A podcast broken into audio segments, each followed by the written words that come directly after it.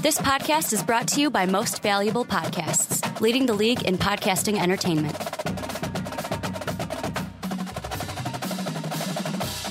Welcome, ladies and gentlemen, boys and girls, children of all ages. This is the Primetime Podcast, new and improved. We killed Ricky. we murdered. Sean, you're not supposed to say that on air. He'll be back in a month. Uh, I'm Sean Anderson. Alongside me, as always, is Dave Oster. Hey, everybody. Uh, this is the Primetime Podcast. This is your uh, podcast for college sporting news, but we hijacked it, so it's just gonna be the draft. It's Yeah, just we- gonna be the NBA draft. Look, we love talking basketball, so that's what we decided that we're going to do for the next month on the Primetime Podcast is just talk NBA draft. Yeah, and some people, and, and this and this was a comment saying like, "Oh, why aren't you guys covering the NBA playoffs?" Because the draft is fun.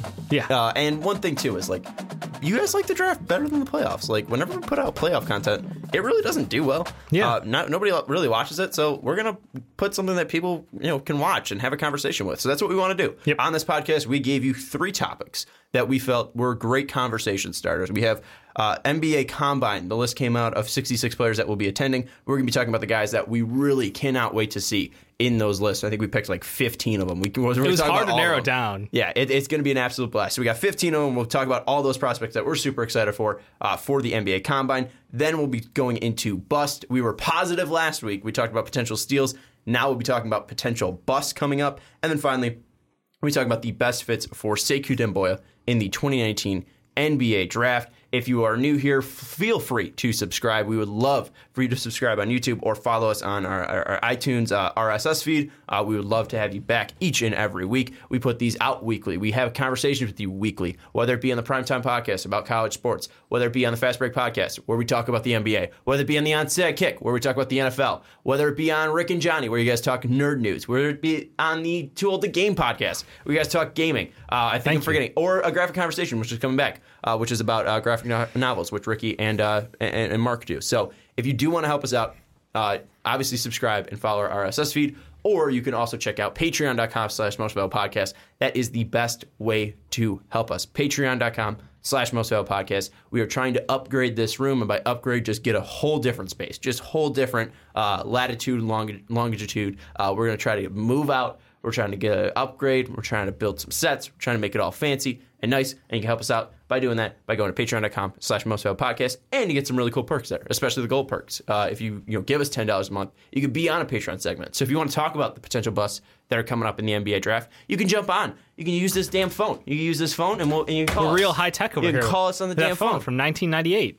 yeah, oh, it looks like it too. It's made by General Electric. Like it's got that nice staled, you know, white color to it, where it's like, mm, that's seen a lot of, lot of dirty air, a lot of dirty faces. And the dust is old too. Oh, yeah. the dust. Even on the it's old. dust. And could we dust it? Yes, but That's we? not really our, you know, that's not really our thing. What- We're what here to make content. What do you think? We're maids? Come on. This is it, and also this isn't our room, right? Yeah. If if we when when we have our own space, We will have the nicest device for you to call it. we on. will we will dust the shit out of that thing. uh, but anyways, uh, this is the podcast that we will be talking about. Uh, you know, obviously uh, NBA draft combine, uh, NBA potential bust in 2019 NBA draft, and Sekou Doumbouya's best fits. If you have any thoughts on it, please let us know uh, at, on Twitter at Most Valuable Podcast, or let us know in the comment section of these videos. But Dave. Let's start off with the NBA Draft Combine. The NBA Draft just released the expected attendees for the 2019 NBA Draft Combine, powered by Under Armour. They put that specifically in the press release.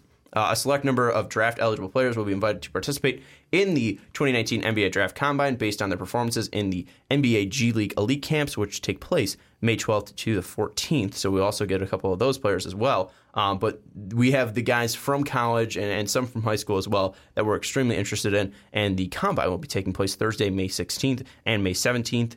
ESPN2 will provide coverage both days from 3 to 7 p.m. Eastern Time. Uh, if you are a fan, um, the E- ESPN2 broadcast kind of sucks.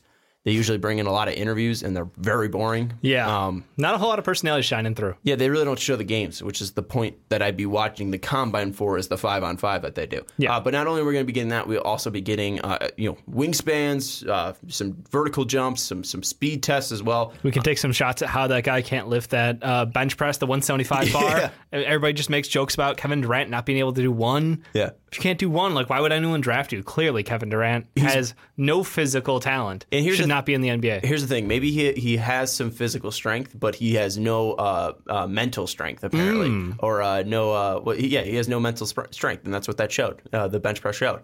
You know, he could probably do 175 press now, but he can't take any uh, trash talk on Twitter. Ooh. Um, but anyways, uh, we're, we we we went through the 66 list of prospects, and there was a lot of interesting names on there. Uh, we thought we picked the most interesting 15 on there. Uh, those players are Charles Bassey from Western Kentucky, Darius Bazley um, from the G League, kind of. Uh, he was a recruit of Syracuse, and then was like, "Nah, I'm leaving," uh, and then became an intern with New Balance. Uh, extremely interesting. He was a top 20 uh, recruit in in, Yeah. in, uh, in high school last year. Uh, we have Bol Bol from Oregon. We have uh, Brian Bowen, who is I think most people would know from he was a former Louisville recruit, and then he got caught um, receiving money from Louisville. Apparently, his family members were taking it. Brian claims that he was not taking the money.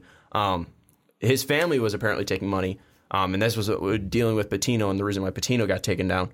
Um, so Brian was now playing in Sydney, Australia. He's coming now. He'll be uh, attending the NBA Draft 2019 Combine. So seeing what Brian could do will be interesting. Uh, Brandon Clarke from Gonzaga, Darius Garland from Vanderbilt, Quentin Grimes from Kansas, Tyler Herro from Kentucky, Talen Horton Tucker from Iowa State. Uh, I'm gonna f- Mfiondu Kabengele from Florida Close State. enough. All right. Close Uh, enough. Kabanjali from Florida State, Louis King from Oregon, uh, Romeo Langford from Indiana, uh, uh, ooh, L- uh, Lecque.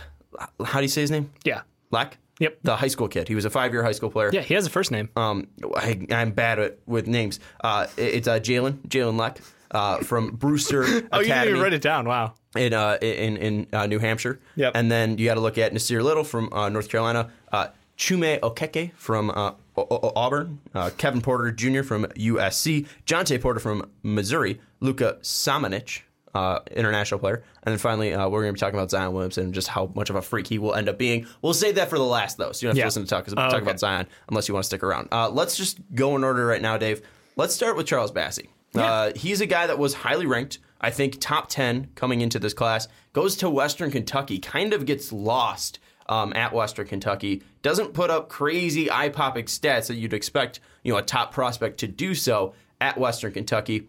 What are you looking for him to show you at the combine uh, on the 16th and 17th? I'm really hoping that he has worked on his agility a little bit because one of the biggest knocks on him was his ability to move laterally, to move quickly. You know, he, he's a large guy with a large frame, but if he can't keep up with the pace of the game, he can really slow down offenses and becomes a liability on defense anytime there's a switch, anytime they put you in a pick and roll at the top of the key. He's not someone who can recover quickly from a bad misstep. So if he's worked on his agility, if he's slimmed down a little bit more, I think that you could really see him kind of slide his way back up in into you know I think where a lot of people had him was falling maybe to the second question about where maybe he could find his way back up to that uh, end of the first, top of the second.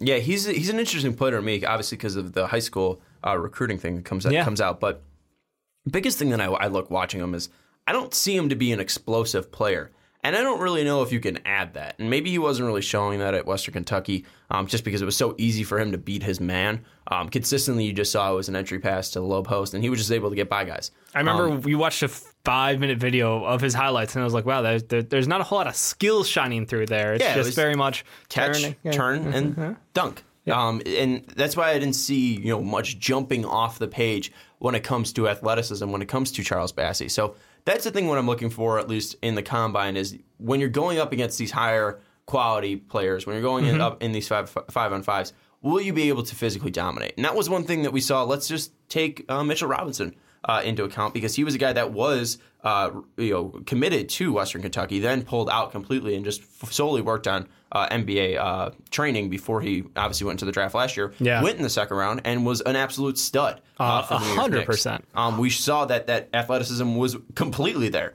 Uh, he was a goddamn monster. Yeah. crazy wingspan, crazy athleticism, blocking shots left and right. Was extremely disruptive and might have been one of the most disruptive disruptive players defensively just in the league. Yeah, his rookie defensive stats were putting him in the elite category Mm-hmm. with some of the greatest of all time. It, it is scary how proficient he was at being a shot blocker. I mean, the, the biggest thing for him was just he had to work on, you know, fouls. yeah, not biting on every single pump fake. Yeah, and and- that man massacred people if he came down on them. he is still super young too, so that, that's obviously going to be something that uh, he can work on. Yeah. Um, and that, that's why we're you know wonder with with Bassey is he has a pretty decent, you know, defensive rating uh, coming out of college. You look at his his blocks too, two point four in the the thirty four games he played at Western Kentucky. So, I, I but then I do wonder, like, you know, is he going up against that tough of athletes? Is he going up against slow big men? Like, I, I never saw him to be this stalwart defensively. Uh, that you know really jumped off the page, and I I look at him and Charles Bassey, and I think you have to look at him like you would look at Goga Bitadze. And I look at Batazde, and I don't see maybe that ex- you know an explosiveness. I think probably the the explosiveness I see is the same, but the thing Yeah. I see with Goga is he's so polished. Um, he can take it from 15 out and drive in and, and attack. Um, he's very limber uh, when it, when he's attacking the bucket. Um, he's very at least uh, creative as well. And I don't think we've seen Bassey put into those situations where he can be. So maybe Bassey should be up higher. Maybe he should be above uh, uh, Daniel Gafford. Maybe he should be above Goga Bitadze uh, or, or Jaxson Hayes. But I didn't see him in enough situations where that was warranted. And maybe he'll end up being a potential steal because people are sleeping on him because they're not looking at him fully as a prospect. And maybe Yeah. Western Kentucky held him back a little bit. But the thing that I'm looking for with him is what's his vertical? What's his speed like? What's his agility Yeah. like? And then obviously in the five on fives, can he go out there and at least show me something that you can look at and take away and be like, all right, that's an NBA level skill. Like, can he be an NBA level rim protector? Will he be going up there and, and, having a high motor? Like, if he's showing that he has a high motor, that would make me inclined to move him up on my draft board. If he's up there, you know, being very physical on the defensive end, maybe that you know puts me to to move him up up on his draft board. Uh, maybe if he's you know getting balls and getting the chance to you know work from the the elbow and, and attacking from there, maybe that would you know incline me to put him up uh, on my draft. One board. of the things I, I'd love to see is him to continue to you know spread out his shot a little bit. You know, Mm-hmm. he has a decent free throw rate. Uh, I think he was shooting just shy of seventy seven percent in college. Yep. So on, on on four attempts a game, I think that's one area where it's like okay.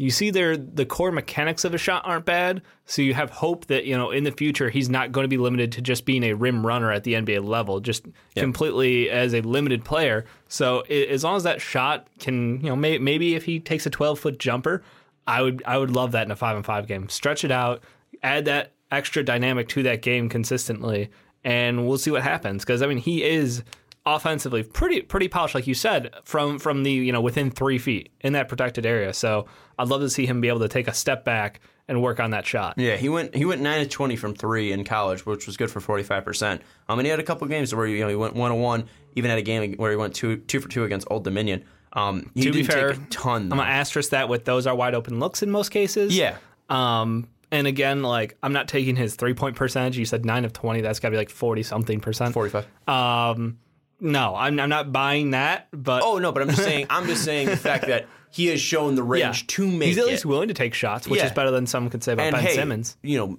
exactly. I'm just taking shots. But even then, like you know, ten of twenty in general, Yeah. he was willing to take twenty shots, and he No. and he, he made it, you know, almost half of them. Absolutely. Um, so not saying that that's a skill that's there or that's something that you can tangibly take into the NBA, but it is something that he might be able to work on, at least when you're talking about shooting Absolutely. um, and extending his range. Maybe he doesn't become a stretch five in, in any stretch, stretch of the means, but maybe he will be able to at least expand his game in the NBA and be able to be a mid range shooter. Mm-hmm. Um, so that's something that it will definitely be able to watch for. And, and Charles Bassey, the biggest thing is just give me something against higher competition that I can latch onto because he had a couple games against UCF where you know that was a tournament team that gave Duke a lot of trouble, and he went out there and put up 25 points, and that and that was extremely impressive. But I, I watched that tape and I didn't I wasn't really too impressed because the guy that he was mostly going up against was Tacko Fall, and Tacko Fall is you know obviously a very good rim protector because he's seven fucking six. yeah, But a Charles Bassey advantage. is just quicker than him and Yeah. way more physical than him because of his size. Um, but Tacko Fall also isn't going in the first two rounds of this draft, so I don't I don't think we should be talking about him like you know a crazy world beating performance out there from Charles Bassey. So uh, you're gonna be interested to see what he brings to the table. Absolutely. Um, let's move to Darius Bazley. Uh, Bazley, also a top 20 recruit, did not go to Syracuse, pulled out, kind of like Mitchell Robinson, was going to work solely on his, uh, his his NBA draft workouts. There was talk that he might go to the G League. He pulled out fully of that, and then became an intern for New Balance. Signed a million dollar contract. He has his own YouTube channel, so check him out. He's he's he's pretty uh, personable in some ways. Uh, I mean, it's nothing. It's no great content, no groundbreaking content, but it's hey, not. Hey, he's no Jimmy Butler on YouTube. Yeah, he's because that's that's some professional polish. He's also having fun. Yeah. Uh, but but let's look at Bazley. What do you need to see out of Darius to to from this combine to show that he's ready for the NBA? Are you looking for a Mitchell Robinson type performance from the combine? Obviously, they're different players. One's seven foot tall, Yeah. playing five. Bazley's more of a three four. Um, what are you looking for out of him? Is it like a shot, agility, all around game? I think there's a lot to be seen on the measurable end, but for me, I'm fully fully focused on that five on five. Put him in a game with the elite talent from college and let me see how he interacts. Let me see if he still has that ball handling skill that we loved out of him in college. The ability to have a wing out there who can ball handle as well as he can. High school. I'm sorry, high school. college, yes, yes, yes, yes. Out of high school. When he can do that and he can create for himself and he can create for others, that's what adds that giant asterisk to like this man's value goes from right now we're quietly mocking him second round. You know, we don't know because we haven't seen anything out of him. But if he shows up there and looks good and then we start to see those personal workouts happen after that, there's a real chance he comes all the way back up into the first round anywhere like honestly anywhere to the end of like the lottery range because i think if you look back at mitchell robinson's story that pretty much is what people are going to latch onto and be like look here's a guy who didn't play in college who earned it who deserved it and you guys had him ranked appropriately coming out of high school so nothing changed you should definitely take the pick at you know lottery range for him because he's got the talent. So if he can show up in that five on five game, show his handles, show his ability to create, that's what brings it all back to fruition. One thing I love about uh, Darius too is uh, he's a lefty shooter, um, and and I love those type of guys. Um, I don't know if his mechanics are supreme at all. Um, I'm, I'm definitely going to be intrigued to see how he shoots from the outside. Yeah. Um, if he can be efficient at least. I don't know if his his mechanics are 100% there in the NBA game. It's not super lightning quick or anything like that. Um, it's also not straight up and down. He, he does kind of have a bend to his elbow. Um, but if he's able to go out there and, like you say, show that he can be uh, somewhat of a facilitator for his size, that's definitely going to increase his stock. Yeah. I just wonder about the lottery performance. You, you mentioned that. Who would he really kick out? Like, I, I mean, I don't know if he can make it to lottery, but Yeah. I think the tail end is where I would start to get interested because I, I think at I that mean, point, I feel like I would need to see a lot from him to put him well, at that level. I think the combine's the starting point. Then it's the personal team workouts. It, it's the combo of those two together happening that's really going to make magic happen if it can happen for Mm-hmm. him. Because I don't understand why people are so afraid of a player who. Well, I understand. well, your your whole stance like early on was that you're not going to mock him because you don't know him. I, and I haven't. Yeah. He, he's not been in my in my first round mocks the entire year. I'm just waiting until I can actually see him play again. Like that's the big thing. As soon as I see him play, he could look like a stud out there, and I'd be like, "Wow, this kid just schooled R.J. Barrett. Like Yeah. he's going like 12th, you know." Or or he you know shows up and maybe he can facilitate a little bit, but his shot still isn't quite where we want it to be. And like with that size, if you don't have an outside shot, like how much value are really going to be able to help a team with? So maybe I could see him falling, you know, 20 to 30 range or even second round again. So it's there's so much unknown about him, but at the same time I look at where he was ranked, what he did in high school, and I have to think that the talent's still there and if he's been working with personal trainers and coaches for an entire year, that means he's had more time on the court than any actual player in college. The question is just you're not playing against college level competition. So how much can you improve yourself mentally, physically on that court working, you know, one on one basically. That's the big question. Is that that's a whole that shows I think a lot more about him mentally being able to force himself to get up every day, go work out. I know the New Balance million dollar thing like dope, but mm-hmm. at the same time I think it shows a lot that you can get up on your own and work to improve your game rather than just throughout the year you see those small improvements from players in college. Do you think a, how how much do you think a bad performance hurts him then? Because like, what if he's not up to game speed? What if he's not ready to play to play against these guys? Yeah, then then you, then you're sitting in the second round, hundred percent. Like you're you're you're one of those guys who is like, ah, thirty to forty to forty five, even. Like Yeah. honestly, if he he doesn't have many opportunities to show his game, that's why it's so critical that he hits it here. I think he's one of the most dependent players on a good combine performance because just there's no tape of you out there, so we need to see you play against someone. Yeah, I don't know what if what Zion's deal is going to be in the in the combine, but you know if if Darius Bazley's first game out there five on five is going up against Zion Williamson, Yikes! that might be very scary for him, and that might really kill his his, his draft stock. I don't know if if Zion will be participating in that. Uh, just because I Zion just shows up to jump. Yeah, I mean, he has real no need to. I think that's what he's going to be doing, and we'll definitely talk about that soon. Um, but he, he's definitely going to be uh, a player to watch out there. uh, Darius Bazley is. I think it's Basley, Baisley. We'll figure it out. If I'm saying it wrong, I'm sorry. Let's move to the next one. Bull Bol, our favorite player out of Oregon. He was the fourth player um, in the 2018 uh, recruiting class. Um, obviously, he had his time in Oregon. Played seven games, 12 games? Played a couple games. Yeah, I'll, I'll, I'll pull it up. Played like first seven games of Oregon and then injured his foot. Did not return. Uh, he's Nine. seven three. Played nine games for Oregon. Freshman. Obviously the son of Manute Bol. Dave, you're in love with him. I, What do you need to see from Bol Bol at the combine to kind of secure his spot? Because I know you're ready to put him at six to the Washington Wizards if the draft lottery doesn't change. We know We there's know it will. odds. We know that it might change. We're, we're not saying that these things will happen. Yep. Jesus Christ, you can't have a fucking lottery prediction just have fun with it. Um, but at, Geez, least, Sean. at least with you, let's say the Wizards stick at six. You've been wanting to put Bol Bol there. If he has a good combine performance, would you be, you know, easy? You know, it would be easy for you to fall asleep having Bol Bol six if he has a good combine performance. yeah, Like, what are you looking for? honestly, I don't need to see a ton out of him. That's that's my problem. Is I'm going in with low expectations. Like I get it. He hurt. He he got hurt this year, and it was just you know foot injuries suck for big men. So how well can you move out there at all? Literally, it's just going to show me like where are you on the recovery train. But I'm not super worried. I'm at the same point where I'm like, look, I get it. I, w- I would have taken Joel Embiid early. Injury be damned. Like it doesn't matter. One year of an injury throughout a player's career is a complete wash to not take him, you know, in the draft.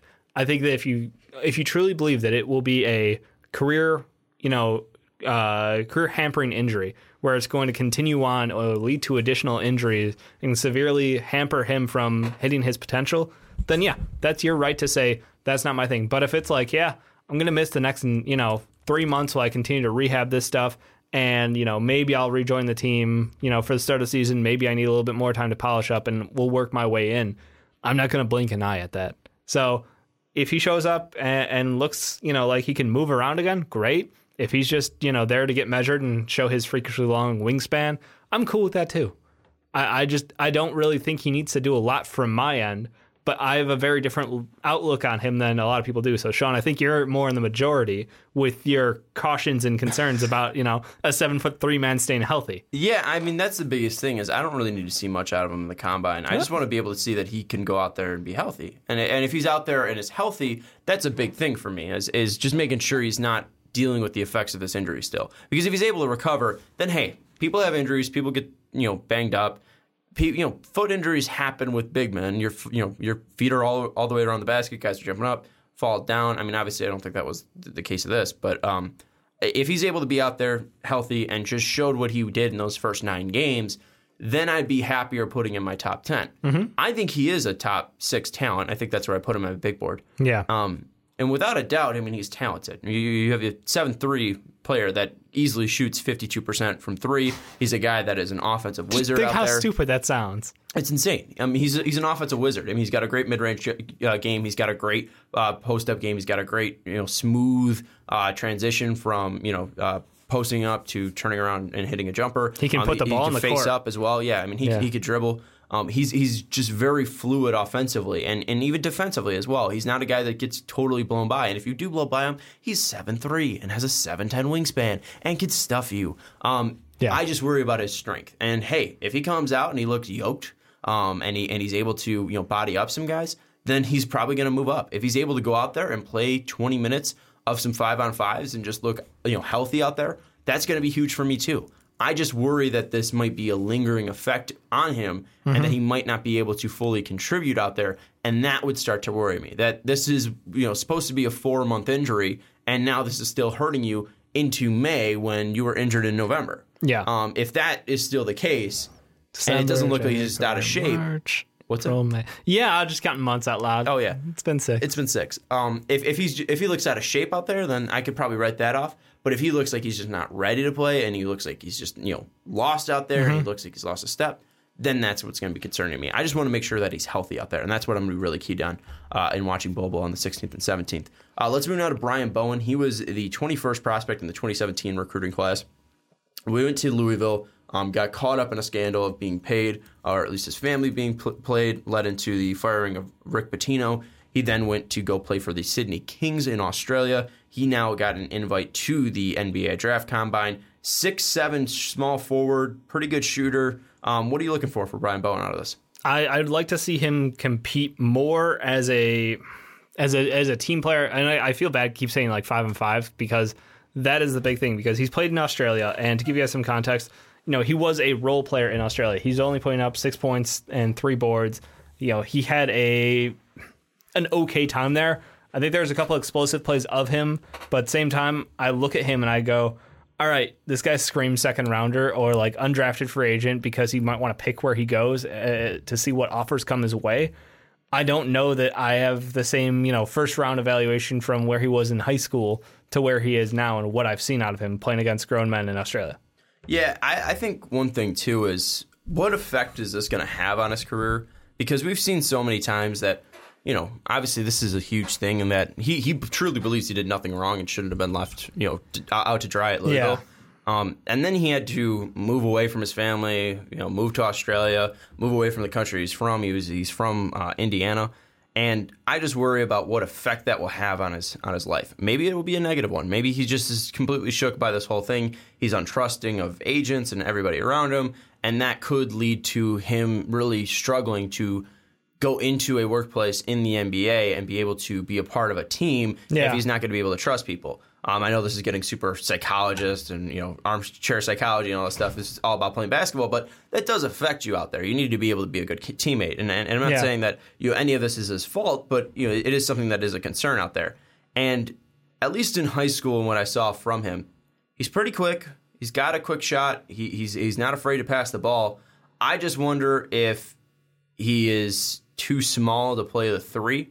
Um, he's six seven, obviously, but I don't know if he's big enough. I don't know if he plays big enough. He plays more like a, a guard, and that's my worry. Is is he, yeah. is he more like a six seven guard? And then if he's a shooting guard, if he's a, playing two guard at six seven, is he qu- then quick enough to play with like the CJ McCollums, the Klay Thompsons? Uh, is he that uh, elite of an athlete to be playing that position in the NBA? Yeah. And that's what I'm be looking for, at least in the combine, is what are his measurables going to end up being? Is he going to be six seven? What's his wingspan going to be like? Um, I don't think he was really an elite defender coming out of high school. No, I mean he was um, basically um, just it, it, was a lot of offensive production because yeah. he's a great slasher, and when he does pull up, uh, it was on a dime. Like I'll give him credit; his offensive game had something to it. But like you said, if he's not building up mass and able to keep his body in shape uh, not in shape, but like physically build up as a six seven guy. Yeah. Like when he's trying to slash in the NBA, going up against much bigger bodies, how are you going to be able to hold well, up? In his high school, at least measurements was six seven, one ninety five. You yeah. can't be that small, no. at least as a three. So.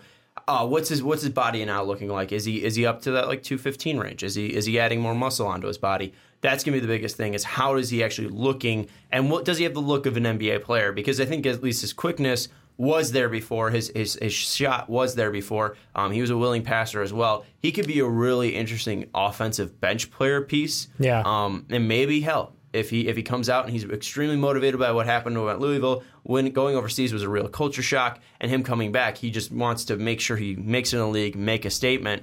Maybe that does propel him. Maybe he has that motor that puts him over the next level and he becomes a star in the NBA. Um, I could honestly see this guy be like a work his way up from the G League style. Like he's yeah. a second round pick, and uh, they give him minutes down the G League. He continues to build up his game, and he can definitely give like solid minutes throughout the season. There, there are a lot of positives to him. Yeah, and there, and the negatives are just like, is he, you know, what position does he play? Because if he is able to find his position and he's big enough, I think he has the athleticism, and you know, he might have that next level motivation to get him to that level. Like and character wise, we're pretty much writing off as like I don't really blame him for anything that went down. Uh, mm-hmm. Uh, I'm not putting any onus on him. Like, yeah, it, we know it's a bad system already, and the fact that he was just the one who got caught, eh. Yeah, I mean, right? he's, not only, he's, not the only one taking money. Yeah, and, and he he still claims to not be taking money. So, I mean, imagine I, if like DeAndre Ayton got caught with the uh, the monthly payments you I know, well he was did just no, no well he was in college, oh, like yeah, yeah. while he was about to go to college. Like, uh, we noticed there was a large sum of money deposited to a bank account before he played a game. Like, what would happen then? Yeah, I mean, uh, let's move to a different guy, Brandon Clarke. The biggest reason why I brought him up is because I'm wondering what his measurables measurables are going to be like. Yeah, um, because we're guessing what like six eight. Yeah, six, six eight, eight height with a what wingspan? Two thirty. Oh, 230, uh, 230 yeah. pounds, and then like six eleven wingspan. So I, mean, I, I have a tough time guessing these things, but Yeah. what what I'm worried, what I'm wondering is, what is his body going to be like? Is he going to be able to be? Uh, not sorry, not his body, because I'm not really too worried about his actual body. But I say he is older Mm-hmm. than most guys, so he's a little more developed physically. You know, he is what he is. I think at this point I'm for the most wondering part. what his measurables are going to be like. Is he going to be, you know, what's his speed, you know, testing like? What's his vertical like? If he is able to show that he has elite intangibles when it comes to his, his athleticism, that will help that production so much and will make it so much easier for him to be a top 10 pick. It quells the think he's in that range. He's a tweener. Like nobody wants to be like, "Yep, you're a small ball five for us," or Mm-hmm. "You're going to be our four, even though in your game is more old school, and and we we're concerned about you stretching out the floor and causing you know problems as far as our spacing is concerned." And I think that if you can get that, like, if you do see those special abilities from him at the combine, the special measurables and tangibles, as Yeah. you put it, you know, that will go a long way. I think a lot of teams are just concerned to take that next step, next step and be like, yeah, we're rolling out the six nine guys our center. Like if he if his wingspan or I'm sorry, if his standing reach comes in at a decent rate, that's going to help him a ton mm-hmm. because you need someone who can rim protect, and he's already elite from a instinctual point. Like he is, he has got it down. He is Yeah. one of the best defenders in college. But if you can guarantee that NBA level reach, then you're in then you're in the money. Then you're absolutely going to get rolling in the dough. Yeah, and one thing too is like if, when it comes to these shooting drills, let's say he has those next level elite, uh, you know, intangibles, uh, at least when it comes to athleticism, and then he's able to show like, hey, I even got a shot out here. Gonzaga's holding me back. I'm just saying. that. I'm just saying. I don't know about that. He was a decent free throw shooter. He, he can he can drive with the ball in his hands. I'll yeah. give him that. I, I'm not not expecting him to pull up and drop a J. I'm just saying. I'm just saying. If he goes out there and has like a Jamal Murray level combine, what he made 93 of 100 in the uh, Something in the in the. Celtics thing. Yeah. Uh, I mean, it- Those numbers were all wonky. Yeah, I mean it's not going to happen. Um, I, I, I just again his his next level, uh, you know, metrics were off the charts. Um, and he wasn't a great free throw shooter. I was making that up. Uh, Yeah, he's, I he's didn't around think se- so. He was around seventy percent, which is decent for a big man. But Yep. um, I doubt he's going to be a great shooter. I, I just I, I wonder if he is that next level of athleticism. I think teams would not would not question taking him to be their small ball five. And Yeah. that, that's something that's going to be extremely huge for him. But it's I mean, not this really is a those class- five on fives. Yeah, this is a class where you got six nine guys who are you know p- looking at playing a three in the NBA, and this Mm-hmm. is a guy who you're thinking is going to be your five. I mean, that's I know we're positionless basketball people, but like you do you do have to give a, a moment of pause because you can't just make that work on every team. Yeah. like you you have to have a system, you have to have the personnel around it to support it, and I think we've been mocking him specifically to a team that would fit that in our minds with the Timberwolves. Yeah, God, I would love that fit. Um, let's move now to the next one in Darius Garland. Kind of like Bol Bol, um, had a meniscus tear. Apparently now ESPN, the guys from Draft Express, mentioned that it might have been an MCL, Ooh. which is even worse. Yep. Um, so Garland is invited. We're not sure what his status is. What are you looking for from Darius Garland? Is it health? Is it being out there? I Do mean, if, if he's healthy enough to attend and, and you know fully participate, that will be great. Um, I want to see a shooting. I want to see him take hundred shots in a gym, just crank them out back to back to back to back. Because I need to know if what I saw this season, uh, out of the few games that he did play, was what I can expect, or was that the aberration? Like, was that where where's the true norm at? Because normally when you talk about shot uh, selection and shot size, you need to have somewhere in the range of 200 plus shots to really find out where a player, you know, is at least close to ending up at 300. uh, The the higher you get on their count, the closer you get to what they really are. And when you have such a small sample size, the numbers can be inflated. We look at him, and I I'm hoping that I see a player who is a great shooter from the outside. We want him to be like a mini Dame. You know, we want him to be in that prototype of a player. Uh, in the back of my head, I've got like one percent saying like, you know, what if he comes out and he shoots like Romeo Langford? And I'm like, oh no! Like, what if he what if he just bricks a shit ton from three? Yeah. And I know Romeo obviously come out uh, and said he'd play the whole season hurt uh, with his thumb on his shooting hand, but at the same time, in my head, I'm just like, you know, what if he has that moment where it's just like, here's your opportunity, and he chokes on it, and it's just like, dude, we're all mocking you like five through ten, and that could absolutely tank his stock if he chooses to attend and is not fully healthy, and and you know makes a misstep there. I'm not worried about that. I'm more worried about as long as his mechanics are fine shooting. Yeah. uh, give me him. Okay. I, I love I love his mechanics. That's all that matters. You saw me. enough tape of him in high Um, school to be confident. It could just be rust, you know. Okay. Like if he goes out there and you know maybe he's too much in his head, uh, maybe he can break some shots. But if the mechanics are still there, Yeah. he's got great mechanics. He's got a, such a quick release. It's He's got a great handle too. Yeah. He can find openings. So that's the thing that I like about him. And, Yeah. and I think the biggest thing for me for Garland is obviously same with Bol. He's got to be healthy out there. That's that's the biggest thing. Can can he contribute out there and, and just be a, a, a- player out there? Not even like a, a star, but can he just be a player out there? Because you're coming back from injury. I'm not expecting too much. But then also, what is his size going to be?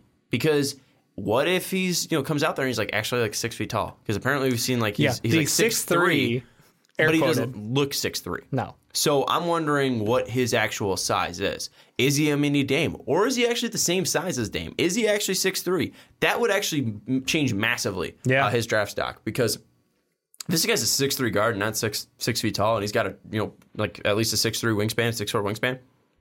He might shoot up.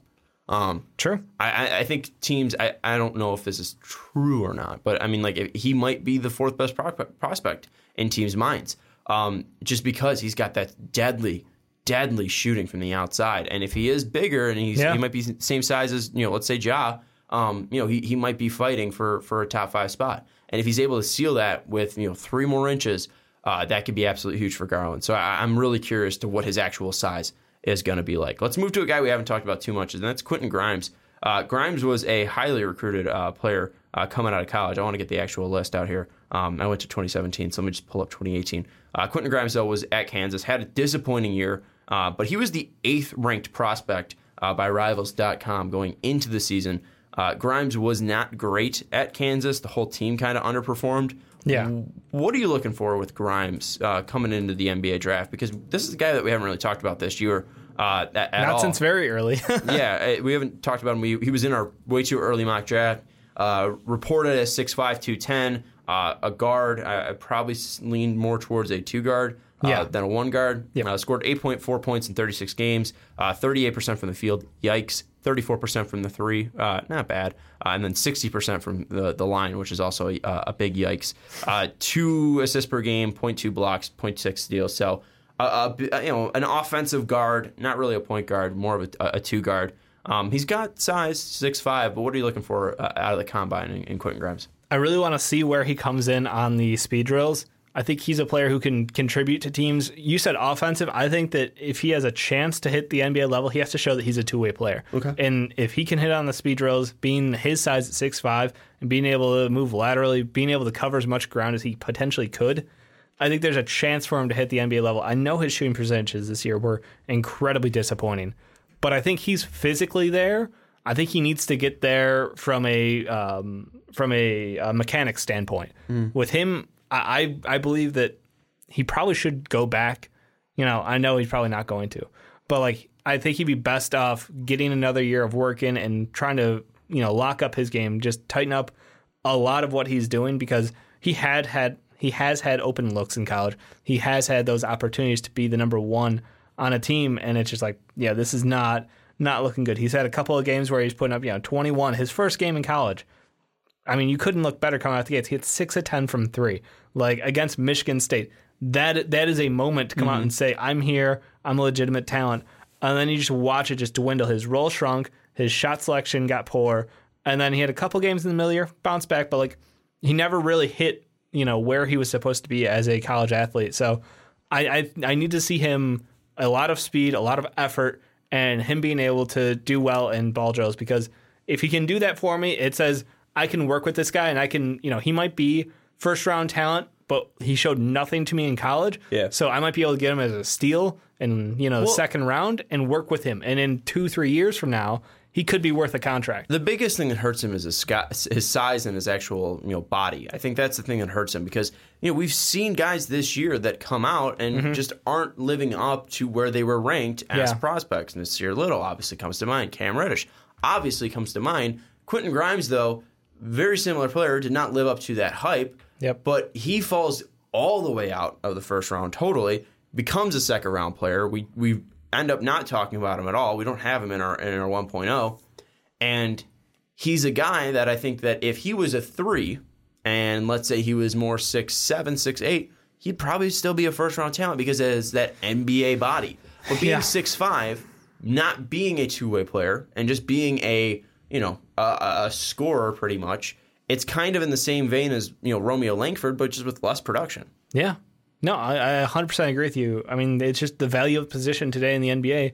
The two is not something Mm-hmm. that is in dire need. We see teams being successful when you pair a, a great point guard with a great wing, and you, without without that height and size, you're right. He he's he has lost value just on a base level. And going to that, the next guy we're talking about is Tyler Herro, and that's a guy with production. That's a guy that has an elite skill at that two guard position Absolutely. of shooting. So let's talk about that. I mean, Grimes doesn't have that elite skill. He doesn't have that elite three point shoot, shooting skill. Herro does. What are you looking for from Herro? The biggest thing that I'm looking at is how well does he test as an athlete? Because obviously Yeah. we saw Donte DiVincenzo come out. Yes. He made himself a first round pick uh, for the Milwaukee Bucks that year, having a great combine. Yeah, he piled think- on from the end of the tournament Yeah. into that combine. Like that man had a, a Cinderella story. I don't think Tyler needs that well of a performance. He doesn't need a 40 inch vertical, but I think he needs to test as as an above average athlete. Yeah. Um, in, in some ways, I mean, just to show even, that even how well Grayson Allen did at the combine Yeah. last year. I mean, he was a guy who rose up boards because of his combine performance. Older player, but still uh, an elite, you know, shooter in college. And Tyler Herro definitely hits that mark. But I, I wonder, you know, the wingspan is it as short as people are saying? Is he a negative wingspan kind of player? And I, that scares me. I, and it's weird because you look at him and I'm like, I think he's like plus one, plus two. I think he's going to be okay. But if it comes back that he's short, it just that that doubt falls back in. It's like okay, so defensively, like you're already on an effort level kind of a guy. I thought you were all right defensively. You're not as bad as people jokingly made it out to be like JJ Redick bad in college. But no, I, I I think that you're right. Give me those measurables. He's a guy who's exactly that that that's as high as he can go. Is if he measures out well, like we could see him end of the lottery. Yeah, I, and we've talked about him already. I mean, we talked about him to the Lakers. Um, if they end up sticking it around that 11th spot, you know, LeBron needs a two guard who could shoot. Tyler Herro is that. I think if he if he makes himself that he's a uh, it shows that he's a, a, a good athlete. Um, I think he might be able to get himself into the lottery. I think that's going to be the biggest guy that you look for, at least with those tests, those agility tests, those strength tests, etc. Um, how he tests out. Let's move to a guy that you guys like. I really don't like him. Taylor Horton Tucker out of Iowa State. What are you looking for out of the combine? For Taylor? Talen, Talen, Talen. What are you looking for from THT? THT. Give me some of that THT. Um, he needs to look in better shape. That's step one. Step one is he got picked out the whole year because he is a weird size. He is uh, he's a little bit shorter than his weight would, you know, ideally be at. So if he comes in slim down a little bit and still measures out in an elite category like we're expecting him to, as far as wingspan to height ratio, then he is in money range on top of that, if he has a good shot at that point, that's the you know cherry on top. But if he comes in and measures with an elite level wingspan and gets down to a better playing size, I mean he's had he's had a month. You can do a lot of body change in a month, and that I think will decide if he comes in looking like he's been you know enjoying life a little bit too much and looks just in worse shape than we saw out of him during the uh, NCAA season then this kid is is going to sink quick. But I, I see him and I see the potential because he does have such a good uh, a good potential game at the NBA level because of his combo. So it's just it's training. It's it's how well can he be in the right shape in the right frame of mind and and hit that measurable for a wingspan like spot on. Yeah, I mean, I think weight's going to be a big thing for him. Being 6'4", 238, that's not good. Yeah, he he a big boy. I think I'm intrigued to see what his wingspan ends up being because apparently it's like seven one. Yeah, that's people are rumoring seven two even, and I'm like that it would be insane. absolutely insane. So if He, he's coming he can out play with that, two through four. yeah. Uh, Uh, I, I called it. I said PJ Tucker already. Yeah, I mean, and that's that's what I'm, I'm thinking. But I'm even possibly even more athletic, uh, more of a playmaker, which would Yeah, be it took PJ crazy. a while to get into that role. So I think for him, you know, showing that he is committed to himself physically is, Mm-hmm. is step one. Yeah, I, I think you hit the nail on the head. I think the biggest thing is just seeing what his actual wingspan is, and then obviously seeing that motivation. Because if he's able to slim down, I, I'd like him more. It's just I don't think he's going to be quick enough to go up against two guards.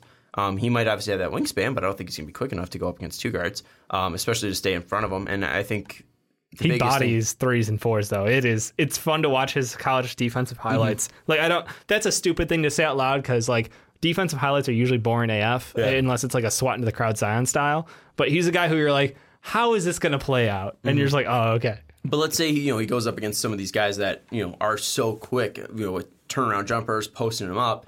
That wingspan's going to be negated. So I, I think he's got to show that he's quick enough and obviously has that wingspan to, to go with it. Yeah. Uh, let's move to the next guy, uh, Minfun, Minfandu Kabengele.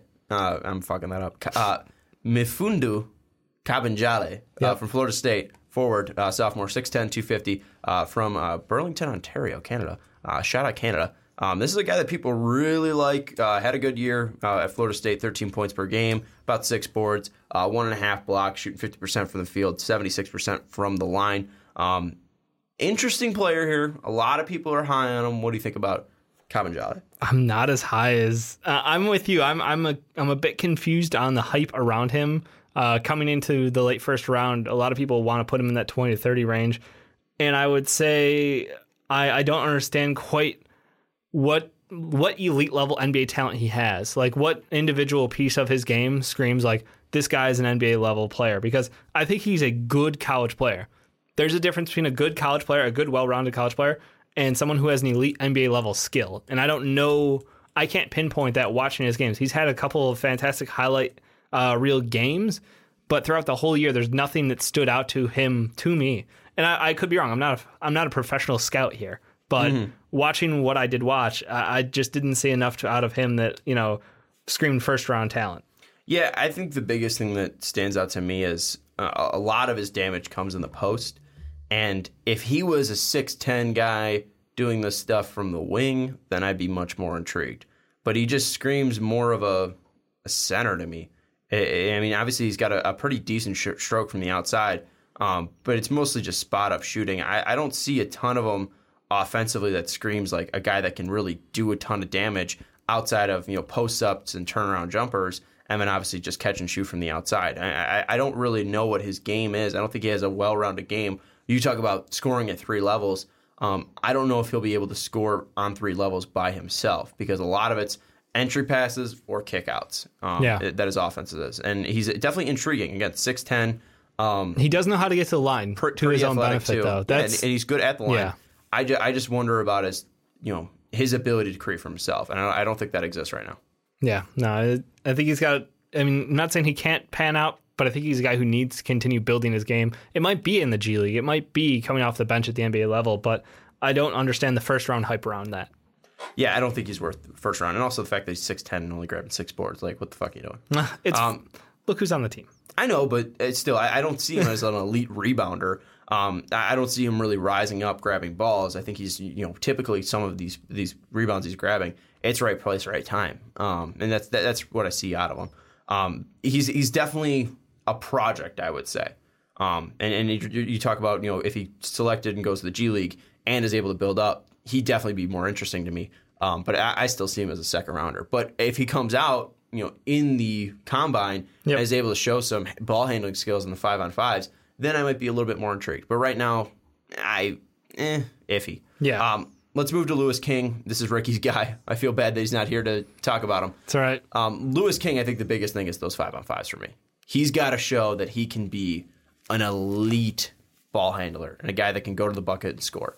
Because he could shoot already. I know he could shoot, but can he be a guy that, with his wingspan, with his size, Yeah. can he get to the bucket? Can he score against you know the 66 best NBA prospects in the league? That's what I'm really intrigued by with Louis King.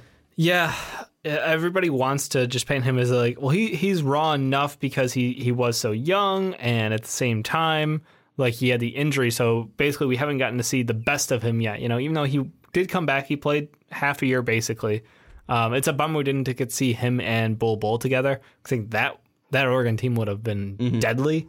But I look at him and I just see like, yeah, he's he's a pretty good wing prospect. There's is there a lot to be desired out of his game? Absolutely. He's not going to be the guy on any team, but he can be a good role player. Um, and you know, a couple years down the line, he may be a starting role guy. Like I don't want to.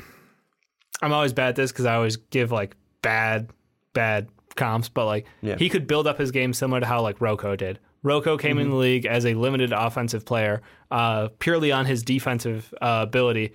And continue to build up his shot over time. And I think Louis King's a guy who knows how to drive to the bucket, so it's not as three point oriented as uh, Rocco. But I mean, he is shooting five a game in college, so I have to think that like he could be a three and D prospect out there for people who are hoping to strike a gem, you know, later in this draft. It doesn't. It, it's not too far off of what Terrance Ferguson turned into later this year. You know. Yeah, I, I think looking at where he stands right now in Louis King, um, I, I think the biggest thing that I would see from him is, you know, we saw Troy Brown come out, and Troy Brown obviously was a completely different player, but at least being that wing from Oregon, we didn't see enough of Troy Brown. Well, he's a ball handling stand out. Yeah, you know, different player. Um, but what I, what I'm trying to say is like, I, I think that Louis King has the body, he has the potential. Yeah. that's all great. I think that personally, he's a guy that you go back to college because I think the best place for him to grow would be a place that he could dominate and say, all right, this is what I'm great at. Yeah. Right now, I don't think he can say that. I think all he can say is, I have the NBA body to do this. And hey, go get paid. I'm, Yeah. not, I'm never going to be in the situation that you are to go get paid Correct. in the NBA.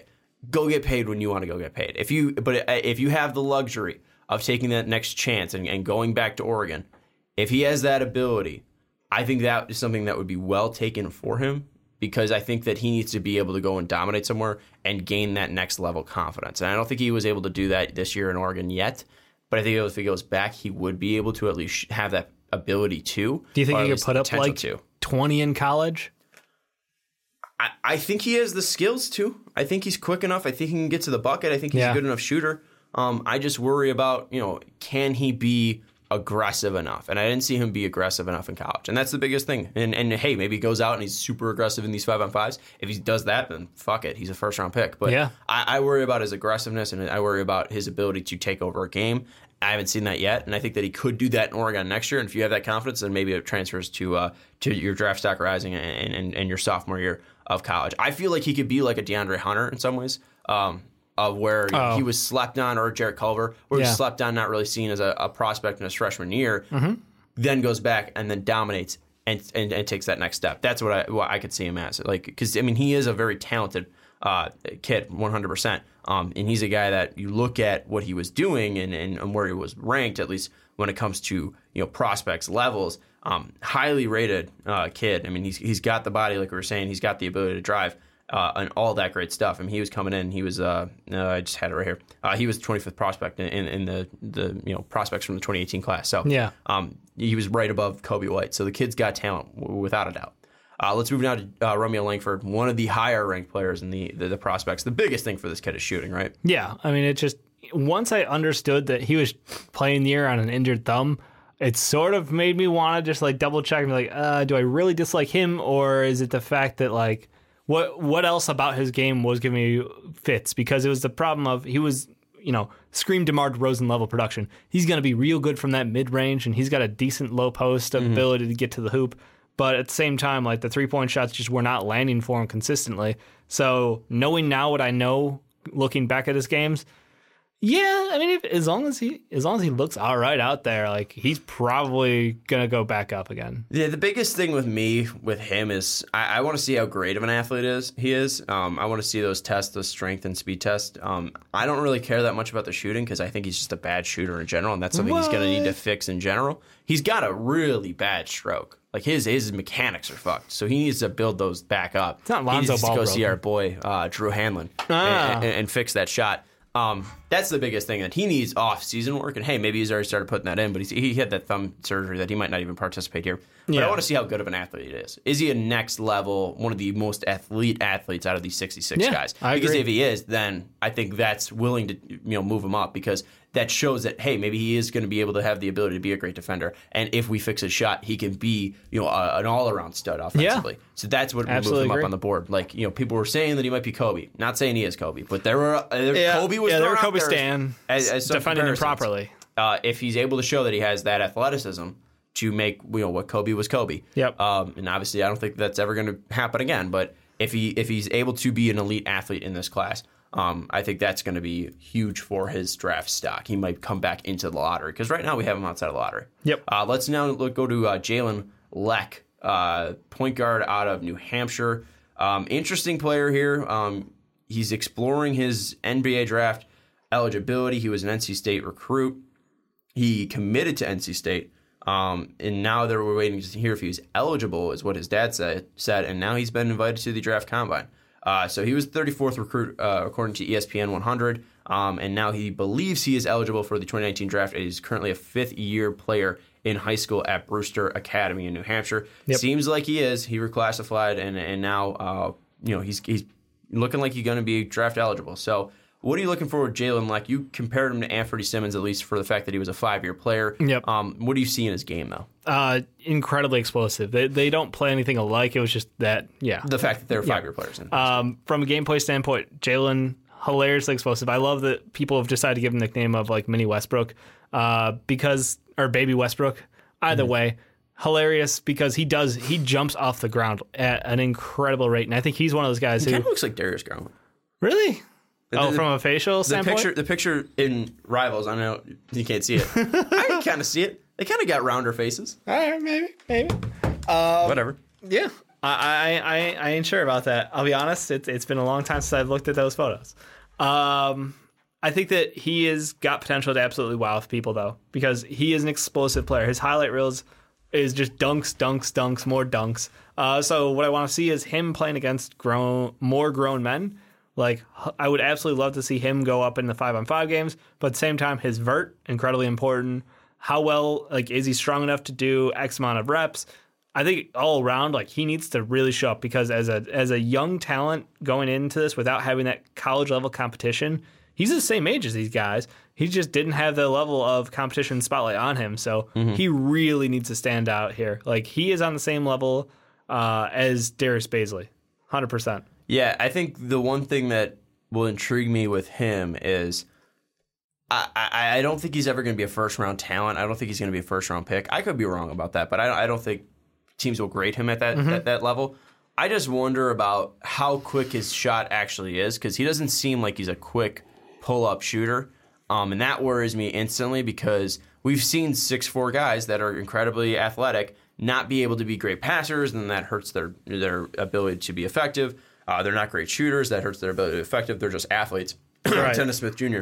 Um, Yeah, the yeah, fact yeah. that he's wearing the number one, signed to NC State, just screams Dennis Smith Jr. to me. Yikes! And not saying that you know, obviously Dennis Smith Jr. is a top ten talent, but I think the fact that you know he didn't have college experience, Jalen Lecque, that will probably bring him down to the second round. I think there's too many questions with him, and I don't think they'll be answered at the NBA draft combine. Fair enough. I mean, Anthony, you fall in love with that, and you see how, how high he went.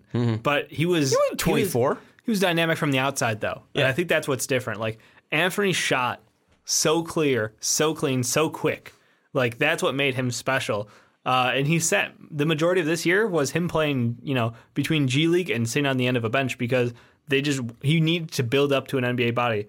Jalen, I think, is a different end of it because he is physical enough to go in. He plays in the paint a lot when he drives. So I- I'm not sure if he can make it all the way up to 24, where Anthony went, just purely from a gameplay standpoint.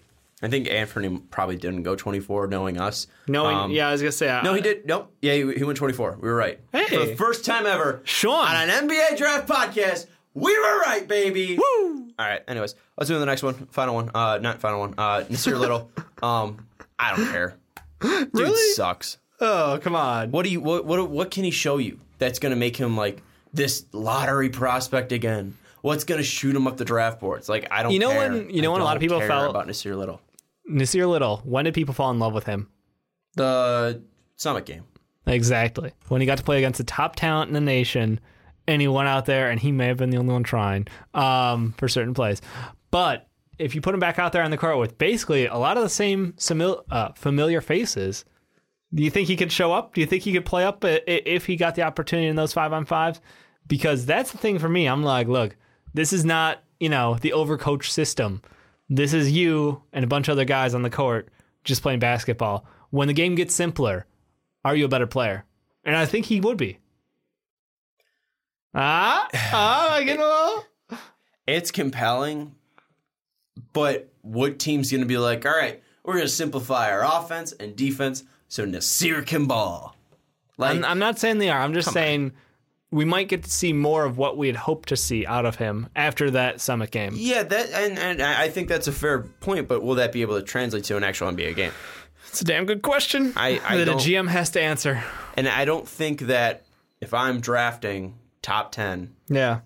top 15, I want a guy that, you know, might need a lot of help to become an NBA player. He might have the skills, he might have the body, but to actually become and take that next step to become an NBA player, I don't know if that's a guy that I want to take a risk on. And, Yeah. and I think Nassir Little, even if he goes out and plays well at this combine, even if he tests as an above av- av- average athlete, he's not really telling us some stuff that we did not know. He underperformed. So great, you're still that player that we thought you were coming Yeah. into college.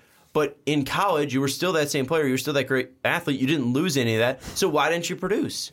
And if it comes down to the fact that you know that's you know it was too complicated at North Carolina, uh, both offensively and defensively, then how are you going to be able to play in the NBA? How are you going to be able to switch? How are you going to be able to run screens? How are you going to be able to remember all these fucking plays that they run in the NBA? How are you going to remember even rules? Like, Okay. I don't know. Okay, I'm he is not joking. He's I'm- not Marquese Chriss level like joking. brick IQ of basketball here. um, I just I, I worry about you know I, I'm not worried. I just don't think he's going to show me enough. Okay, to- and to that's change fair. my mind. We're, w- there's a lot riding on his shoulders for this because he underperformed all season long. So people are. This is the last chance for spotlight before individual team workouts, where I think he probably would look pretty good in individual team workouts. I mean, I think that's a very good opportunity for him to show him outside of a system. So this is step one. You hit the team workouts. There's a, there's a chance that he goes in in the top 15. I don't want him to go lottery. I don't I don't I know he's got the body to go lottery, but I don't Mm-hmm. think he's got the game. So yeah, still this is this is step one of two. Like you hit this, you hit your individual team workout.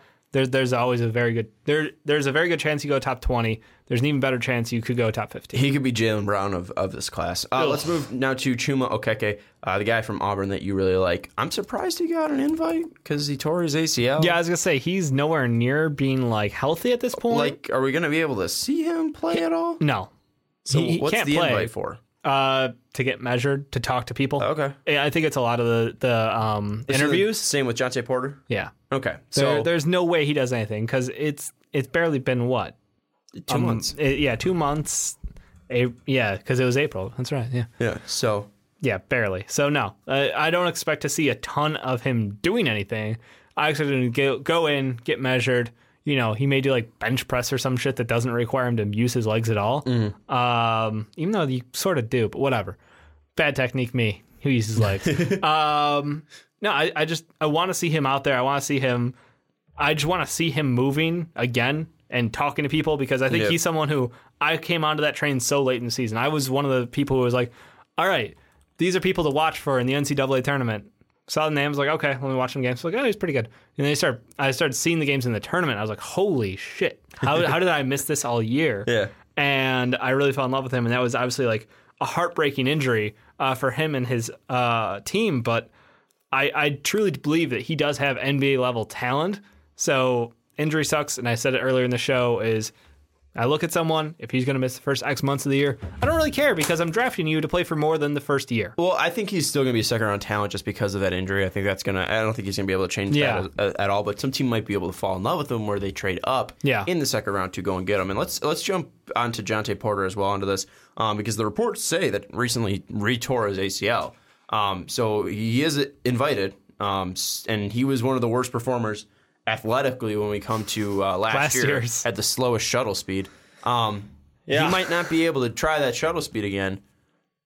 What can he do exactly to help him? Can he help himself at all at this I combine? almost with wonder is this second like a slap in the face? Like, yeah, we're, we're giving it to you because your name's Porter, uh, and we respect that, and you were a top player, but we know you can't do anything. You Maybe know? they sent it out to, like too late. Like they sent it out, he got it, and when he was like running to show his dad that he got the uh, the invite, he tore his ACL. and then his dad tore his ACL going to him, Jesus Christ! And then Michael tore his ACL. and then his sister tore his ACL Oh, for fuck. the eighth time. um, but poor do, family. Do you think that Porter is like okay, okay, and that that mind fret, si- I think? I think he's I think Porter because of his shot has so much more value. Like uh Chuma was athletically gifted. Porter's the opposite. Porter's got a clean shot. He's got good size, but he's not you know anywhere close to someone who can uh, bounce off the ground as high, do any anything athletically that crazy. So the combine for him, I think, is very much like are you going to stop hurting yourself? Like, Yeah. can you just stay healthy and show us that you can play basketball? Because by all accounts, last year he was going to be a late one, Mm-hmm. you know, and he decided to come back because this year seemingly weak draft class comparatively, and there was a chance he could go top ten. Obviously, things didn't happen that way, but I still look at him and I still see his top end talent being where it is, and I'm like, look, you don't even have to. I, I wouldn't mind if he like just if they did anything, whatever. Like he's just in his own category. We got two more guys, and then we have a, a prop bet with nine winners, and then I'm going to make up. Uh, let's go to K- Kevin Porter Jr. first. I think the biggest thing for me is how good of an athlete he is. Oh, absolutely. Um, i- is he going to be jumping like 44? You know, what's his vert going to Yeah. be? How quick is he? do you If- think if it's over he's- forty? It's got to be over 40. I mean, he's ridiculously gifted. Yeah. Um, I, I, I I- 100% 40. I wonder what the uh, Um, they combine 2018 vert the top, I think it was results. um Grayson, wasn't it? Weirdly enough, I think it was Grayson. I'm pulling them up right now. This would have been great to have up the whole time. Yeah. Um, Uh, At least with Kevin Porter, though, I, I think the biggest thing vertical will be, leap? will be interviews Donte. for him. It was Donte at 44, Uh, 42. His max vert leap was 42. Josh Okogie also 42. Yeah, Trevon Duval, Anfernee Simons, Zhaire Smith. nice. That was a Um, fun combo. I think the biggest thing with Kevin Porter Jr. will just be how elite of an athlete he is, and then obviously interviews because he's got to answer what happened and why he was suspended at U- USC, and then why he was kind of out, ousted by his team. I mean, he really wasn't Yeah. you know, involved What- in those games. Uh, after December, and that's a big thing for me. Is like, are you going to be able to contribute to your team? Is this going to happen again? What was the situation? Explain yourself. Answer this because I mean, if you're going to be investing a top 15 pick in this guy, you got to be able to know what you're getting. And I, I think that's the biggest thing with Kevin Porter Jr. is be able to answer what you're doing when it comes to this suspension that you that was given to you by your coach. Yeah, I, I 100% agree. There's just so many questions we need answered. And athletically, if he can hit on, honestly, his shooting has been suspect as well. So, on top of his uh, just pure athleticism, his vert, his uh, lane agility, shuttle drill, all of that, I need to see the shots actually land because you watch him play, and I've said a million times, you watch him play, and his highlight reel looks amazing. You're like, this kid absolutely top three pick in, in in this draft class, and then you like watch the rest of the game, like the fuck did he go?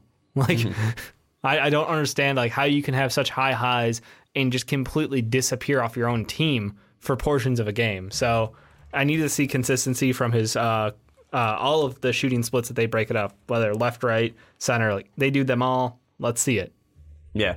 I think that obviously is the big thing with Kevin Porter Jr. Again, is the interviews, and then obviously uh, what, what you said, Dave. I think hit nail on the head. Uh, let's move to the last one. Lucas Samanic, Samanic, Sandwich. Samich. Uh, I don't know. Luke Samich uh, from. Uh, I was from, joking from about Slovenia. Uh, he was born in Croatia. Uh, other Luca, he's Yeah. not going to be a great athlete no matter what. No. I just wonder what his basketball IQ is, and can is he going to be lost in those five on fives? That's the biggest thing because I mean he doesn't know these guys. You know, some of these guys know each other just because obviously they played against each other. AAU's big, so they probably know each other from there as well. Mm-hmm. Um, Luca going in here, only international player that's been invited. So how is he going to fit in, and will he be absolutely lost in the five on fives? And if he is, how is that going to affect his draft class? That's the biggest thing for me is can he stand out? Can he at least make some headway when it comes to the uh, to to the five on five games? That's the biggest thing for me uh, for Luca is be able to stand out Yeah. with your peers, or at least be able to contribute in those games with your peers. Yeah, I mean he's got good size. The question is, is you know, does he have the agility to match? He's six ten, um, somewhere north of two ten. We're assuming at this point. That'll be interesting to see where where he's in at too.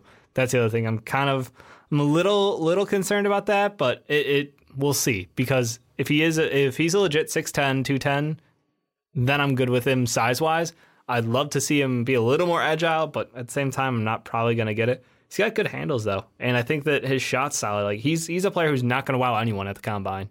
I, I think he's almost like uh, I, I expect him to be like graded middle out. You know, maybe shooting's one thing he can excel at for his position, but outside of that, not super concerned with you know his cone drill, shuttle, lane agility, any of that. None of that's going to do anything because he's not he's not good at it. Yeah, And and, I don't think teams are expecting him to be good at it. And that's why, like Kevin Porter Jr., at least with him, like if he is able to show that he's an elite athlete, then Yeah. that's going to be a little bit easier to swallow that lack of production because he is so gifted. He looks so gifted, but now you got to be able to give that production uh, at the combine, where no one has these high expectations for Luca. Yeah, I Um, mean, he final just- thing. he's a great offensive player, though. So if if his shooting splits look great, bonus. Final thing. DJ Stevens set the vertical leap record in 2013 at 46 inches. Does Zion break it? All right, best case scenario. We've seen this dude jump over the, the, the box Yeah, of, of the basket. yeah, yeah. I want to say yes. I want to say he'll go forty six point five. Give me give me that half inch. Jesus Christ. That'd be insane. I mean, he's two eighty five, Uh, six foot. Duke Six, said that maybe. it was 45 inches. Ah, I mean, does he does he just up it? Has he been just working on it, working out those if calves he to get loses like inch and a half? if he loses like ten pounds, yeah, that could that could raise him up a little bit more. I did look it up. He's not going to be the heaviest player. The heaviest is 303, so he's uh, only 18 inches, uh, 18 pounds less I than mean- the, the the record of 303. dude you got you got a couple days hit up burger king a couple times you know uh, no I don't think he breaks it, I but don't- it'd be it'd be crazy. if 46 is crazy he did supposedly 45 wow he's number one in the class i, I got that down Well, if he's not, I'd be shocked. Yeah. The only reason, why- the only way he's not is if he doesn't participate. i think this is the only drill he shame. should participate in Yes. show up don't even get weighed or measured Just like i'm gonna pass on that like nfl combine like i'm gonna choose and select what i'm gonna participate in that would be awesome from him uh, because i am wondering for me it's the height like height and wingspan What do you think he's going to clock in at? I'm worried that he's only like six five and three quarters. No, I don't think he's that. I don't think he's that small. I think he's six seven. You think he's six seven without shoes? No, Because remember they do the ba- they do it. shoes matter because you're going to be playing. They do height without with shoes. That's that is the height without shoes measurement. The one that matters though is height with shoes because you play sh- basketball with shoes. I understand that. I'm just saying the measurement is officially height without shoes. Okay, then I'd say six five and a half. That's I think that's my a- concern I think he because gets an inch and a half. From we still don't know where the fuck he's going to play on a court. Like I know positions don't exist, but what are you? Do positions exist for a six five and a half, uh, two Is he hundred a point guard? pound bowling ball with a forty-six inch vertical? Is he going to weigh 285 still? I don't know. That's I, I think I think he, I think he clocks in two six and a half without shoes. Mm-hmm.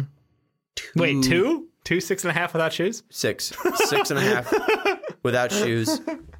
Two seventy-five.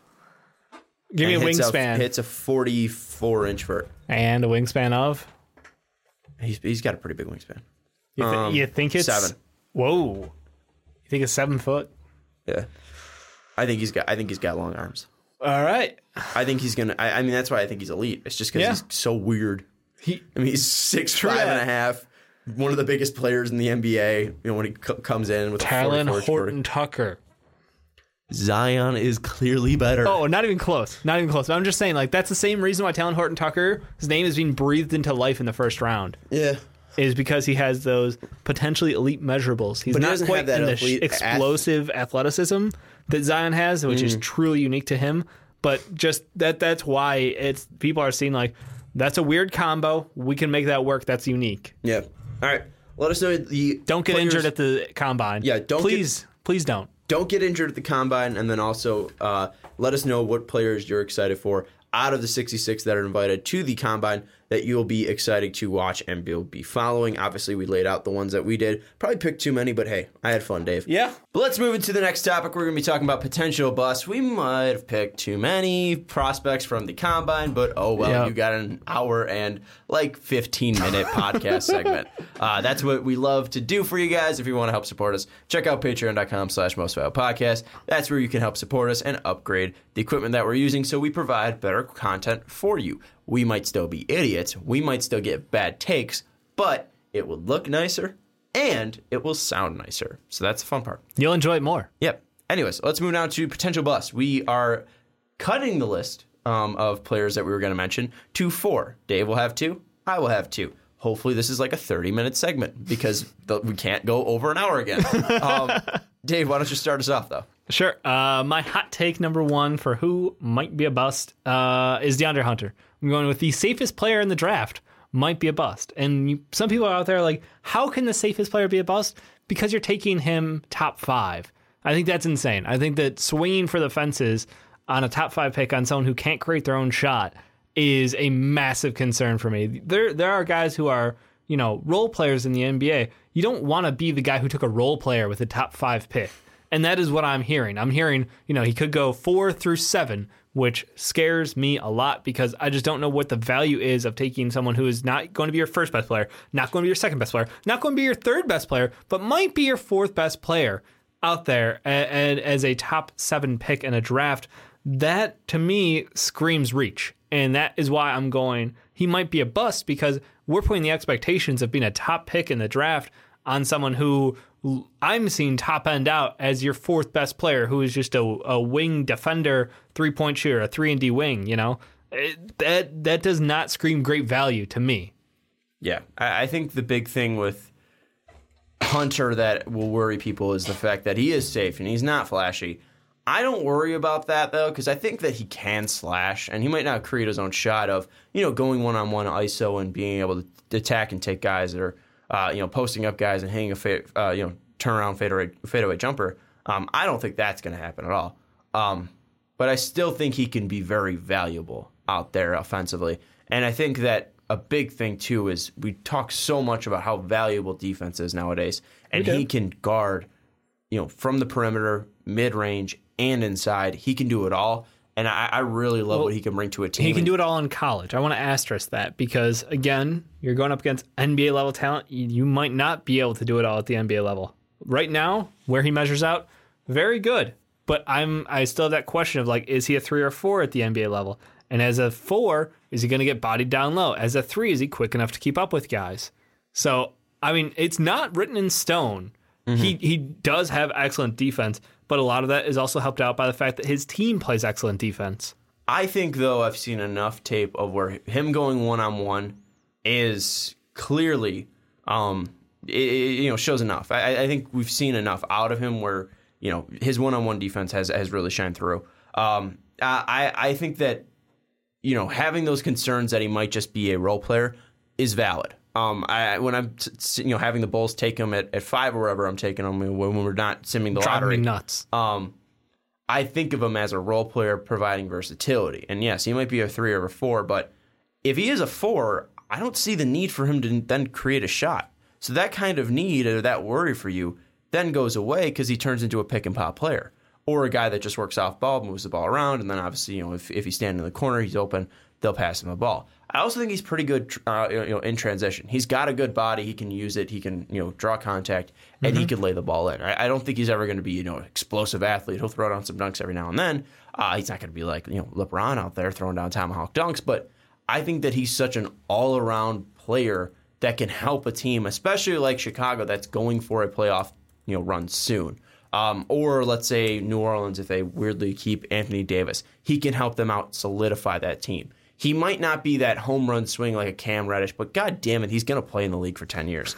um, and that's the thing that I like about DeAndre Hunter. And he he's also taken over games at, at times. Like, I mean, you saw that Texas Tech game, and he was going up against a better defensive team, at least, you know, metric wise, than Virginia was. And he dominated that game. He absolutely dominated that game. He looked quicker than all those guys. He was faster. He was bigger. He was stronger than those guys. So I think athletically, we might be underrating him just a little bit. I think that defensively, one on one, he will be fine in the NBA. All right, and uh, again, these are these are not. I'm slapping a Dave sticker guarantee this guy's a bust. I just think that he can be a bust. It's it's like when you look back at old draft classes and you're like, I mean, that guy's an okay player, but like, how to get taken there? And I, I when you look at the guys behind him, it's one of those situations like, wow, they passed up on them. Um, the first one that comes to my head is like the 2012 draft. Not the first one. We had to go. We actually had a fun game before this, and we kind of ran through a couple of years of the draft. But in 2012, you look at that class, and it's like Dame was taken at six. Great.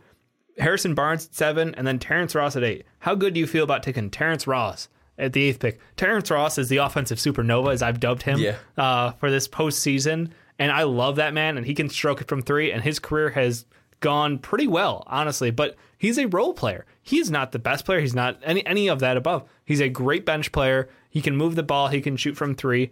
And I think that's you know, I feel like that's a reach still as the eighth pick. But you don't know the quality of the draft class.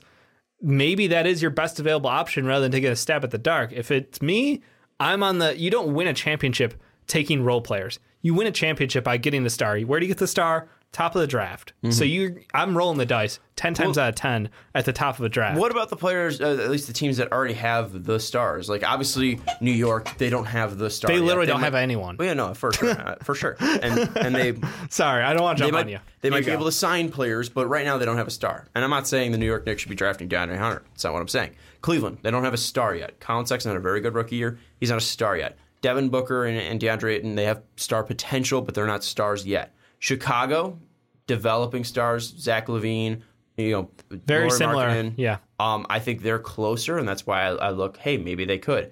Atlanta, Trae Young, very Budding. close to being a star, and Yep. I, I think that he has that star potential. So if Atlanta went with him, I, I wouldn't shake my fist at that. Like I think that he'd be a very good fit next to Atlanta. In Atlanta, you know, you can move John Collins to the five. You can have DeAndre Hunter play the four.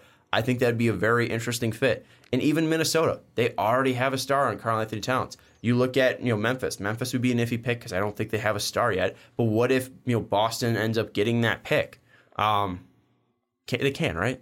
Boston can get Memphis pick if anyone jumps above them. So if that Memphis pick falls to nine, Yeah. it is Boston's. Okay, so you know if if Boston takes him at nine, that would be a very smart pick because he's automatically going to step in and help that team. Um, I, I think that there are places that he could fit, even Washington. Like Washington already has Bradley Beal. That's a star. You know when John Wall comes back and if he is healthy and he's playing like John Wall used to play, that's a star.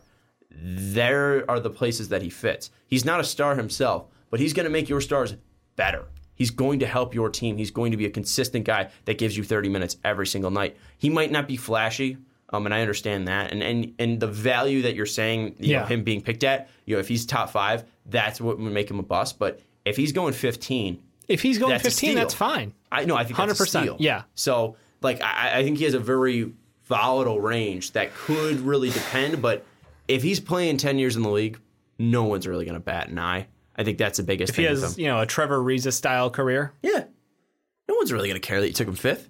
Because you could have taken Cam Reddish, who like potentially might even be a bigger bust. so let's get into him. yeah. Cam Reddish. Um, what are his expectations? Like what? And and you know, really, uh, we, we were asking this question earlier. What are his expectations in the NBA? Because can he bust if he has such low expectations? Um, so what are you looking for with Cam Reddish? Because obviously I have him lower on my big board than DeAndre Hunter because I just feel safer taking DeAndre Hunter. Um, but clearly this is a guy that was ranked higher in in, in uh, recruiting classes. Hunter wasn't really highly recruited. Cam Reddish was. What are we looking at with Cam Reddish when it comes to expectations as an NBA pro? We're looking at someone who has a good physical body, who has all of the tools to be an NBA level wing player, but couldn't piece it all together consistently in college. He had a disappointing season. Obviously, he was the third man on a on a loaded Duke team, and as a role player, he was the best shooter. Which unfortunately, he wasn't a good shooter, but he was the best available option to be their three and D wing out there. Defensively, he was locked in. Offensively, he has a lot of room to grow. His shot's not terribly broken, but it is not consistent, uh, and I think that's why you see when he hits that groove, it's kind of fun to watch him because his shot has changed throughout the whole year, but not for the better. It's just vari- several variations, tweaks he's doing to it. So I know he's trying to change his game, mm-hmm. but he hasn't found whatever it is that he's happy to stick with. So I look at him as someone who is a raw template. You've got a six nine wing with good athleticism, good defense. He can when he puts out effort, he's good in transition, and he's played along stars already but I wonder what he can do on his own. And I think there's just the upside of him being younger, of being a, a better prospect, and having that upper end potential to be a number one on a team, like we saw him in high school, and like we got to see out of him in a very few games throughout his college career. Yeah, I think you bring up a a lot of great points.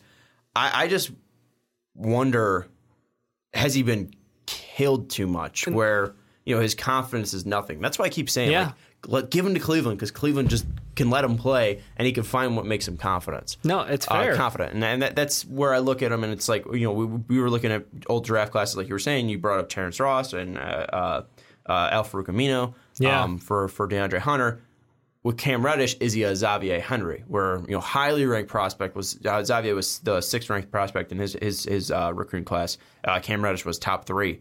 Um, and they did not produce. And then they went into the NBA. Xavier was taken uh, like 11th overall, and you love Xavier Henry. He got struck down by injuries, though. Yeah, but You know. w- w- with Cam Reddish, at least you know, let's hope he doesn't have these injuries and he, he can actually go out and prove himself. They had very similar stats when it came to college, um, and Xavier even had better stats for uh, coming out of college. So I, I wonder if he, you know, Cam's just been killed so much confidence wise that he might never be able to be that secondary ball handler. He might never be able to be that go to score. Yeah, I mean when when your shot when your percentages are so low in college, I wonder like how many guys can bounce back from that, and you know, is that really just where he's at? Like, uh, you know, we talk about the volume of shots finds its true value, and I wonder if you know, dude, you've you've jacked up enough shots where I wonder if you are a career, you know, thirty five percent shooter at times. It's like I don't know.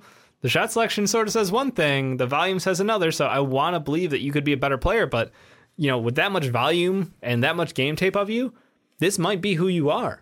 So it is it's a high risk move to take him, but at the same time, you know, the floor the floor is the basement. You know, you're you're getting you're getting a guy who doesn't deserve to Yeah. you know have starting minutes, a guy who should be in the G League maybe uh, to bounce back and up up and down because I don't know if he's good enough to play on the NBA roster for some of these teams.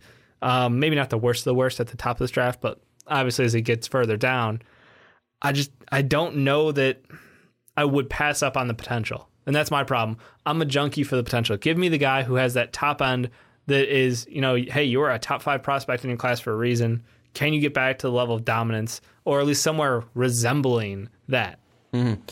I, I agree that you know being dominant is going to just be you know That's a long ask. it's it's a it's a long ask, but looking at guys that you know were higher recruits like a Jrue Holiday. Jrue Holiday was second rank uh, recruiting uh, was a second second rank recruit in the 2008 recruiting class, um, and he went to UCLA.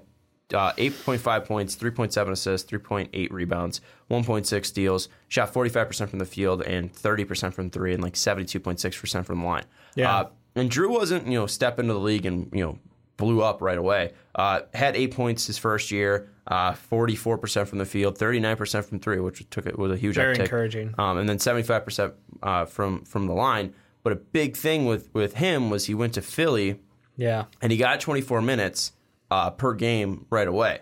And you know he was playing behind Allen Iverson. He was playing behind uh, Lou Williams was on that team, um, and and he had a lot of veteran help like Andre Iguodala as well, Elton Brand, Sa- uh, Samuel Dal- Dalembert. I Um, remember that Philly team. I hated that Philly team. that uh, Philly team uh, uh, did not beat the Bulls uh, that year. No. uh, that was the 27-55 uh, Philly team in 20, uh, 2009 2010.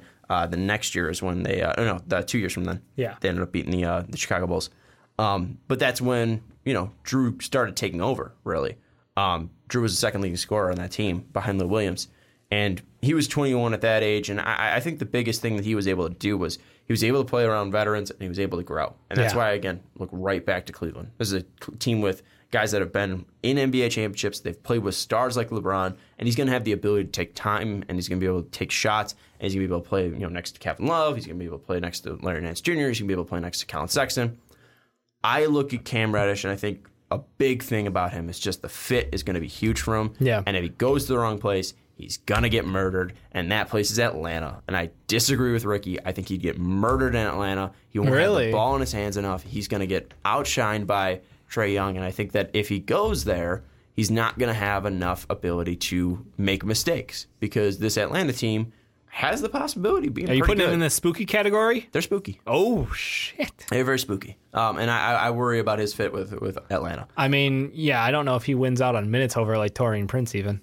You know, Taurean's been consistent for them. And that's the thing is like as a 3 out there, pretty good. I don't know if he splits time with Huerter who's Well- been starting for them. And that's one thing is some fan, some Atlanta fan was uh, appalled that I would bench Kevin Huerter for Cam Reddish. So Yeah. I'm, they, look, Atlanta can do whatever they want with their lineup because, to be fair, like they're not expected to compete. They're still going to win games because Trae Young's amazing. John Collins is a monster in the low post.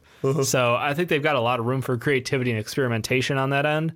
But I, I don't know. I'm not. I'm not quite as down on that fit as you are. yeah. All right, let's move to the next one. Uh, you can take this guy. Yeah, Jarrett, Jarrett Culver. Yeah. Uh, Just let's bash on the national championship. Yeah, I mean, look, look, the guy's a bum. He choked in his biggest games. Uh, I love Jarrett Culver. I think he is extremely talented, But at the same time, I wonder about his game fitting into the NBA style. You're a two guard who doesn't have an elite first step.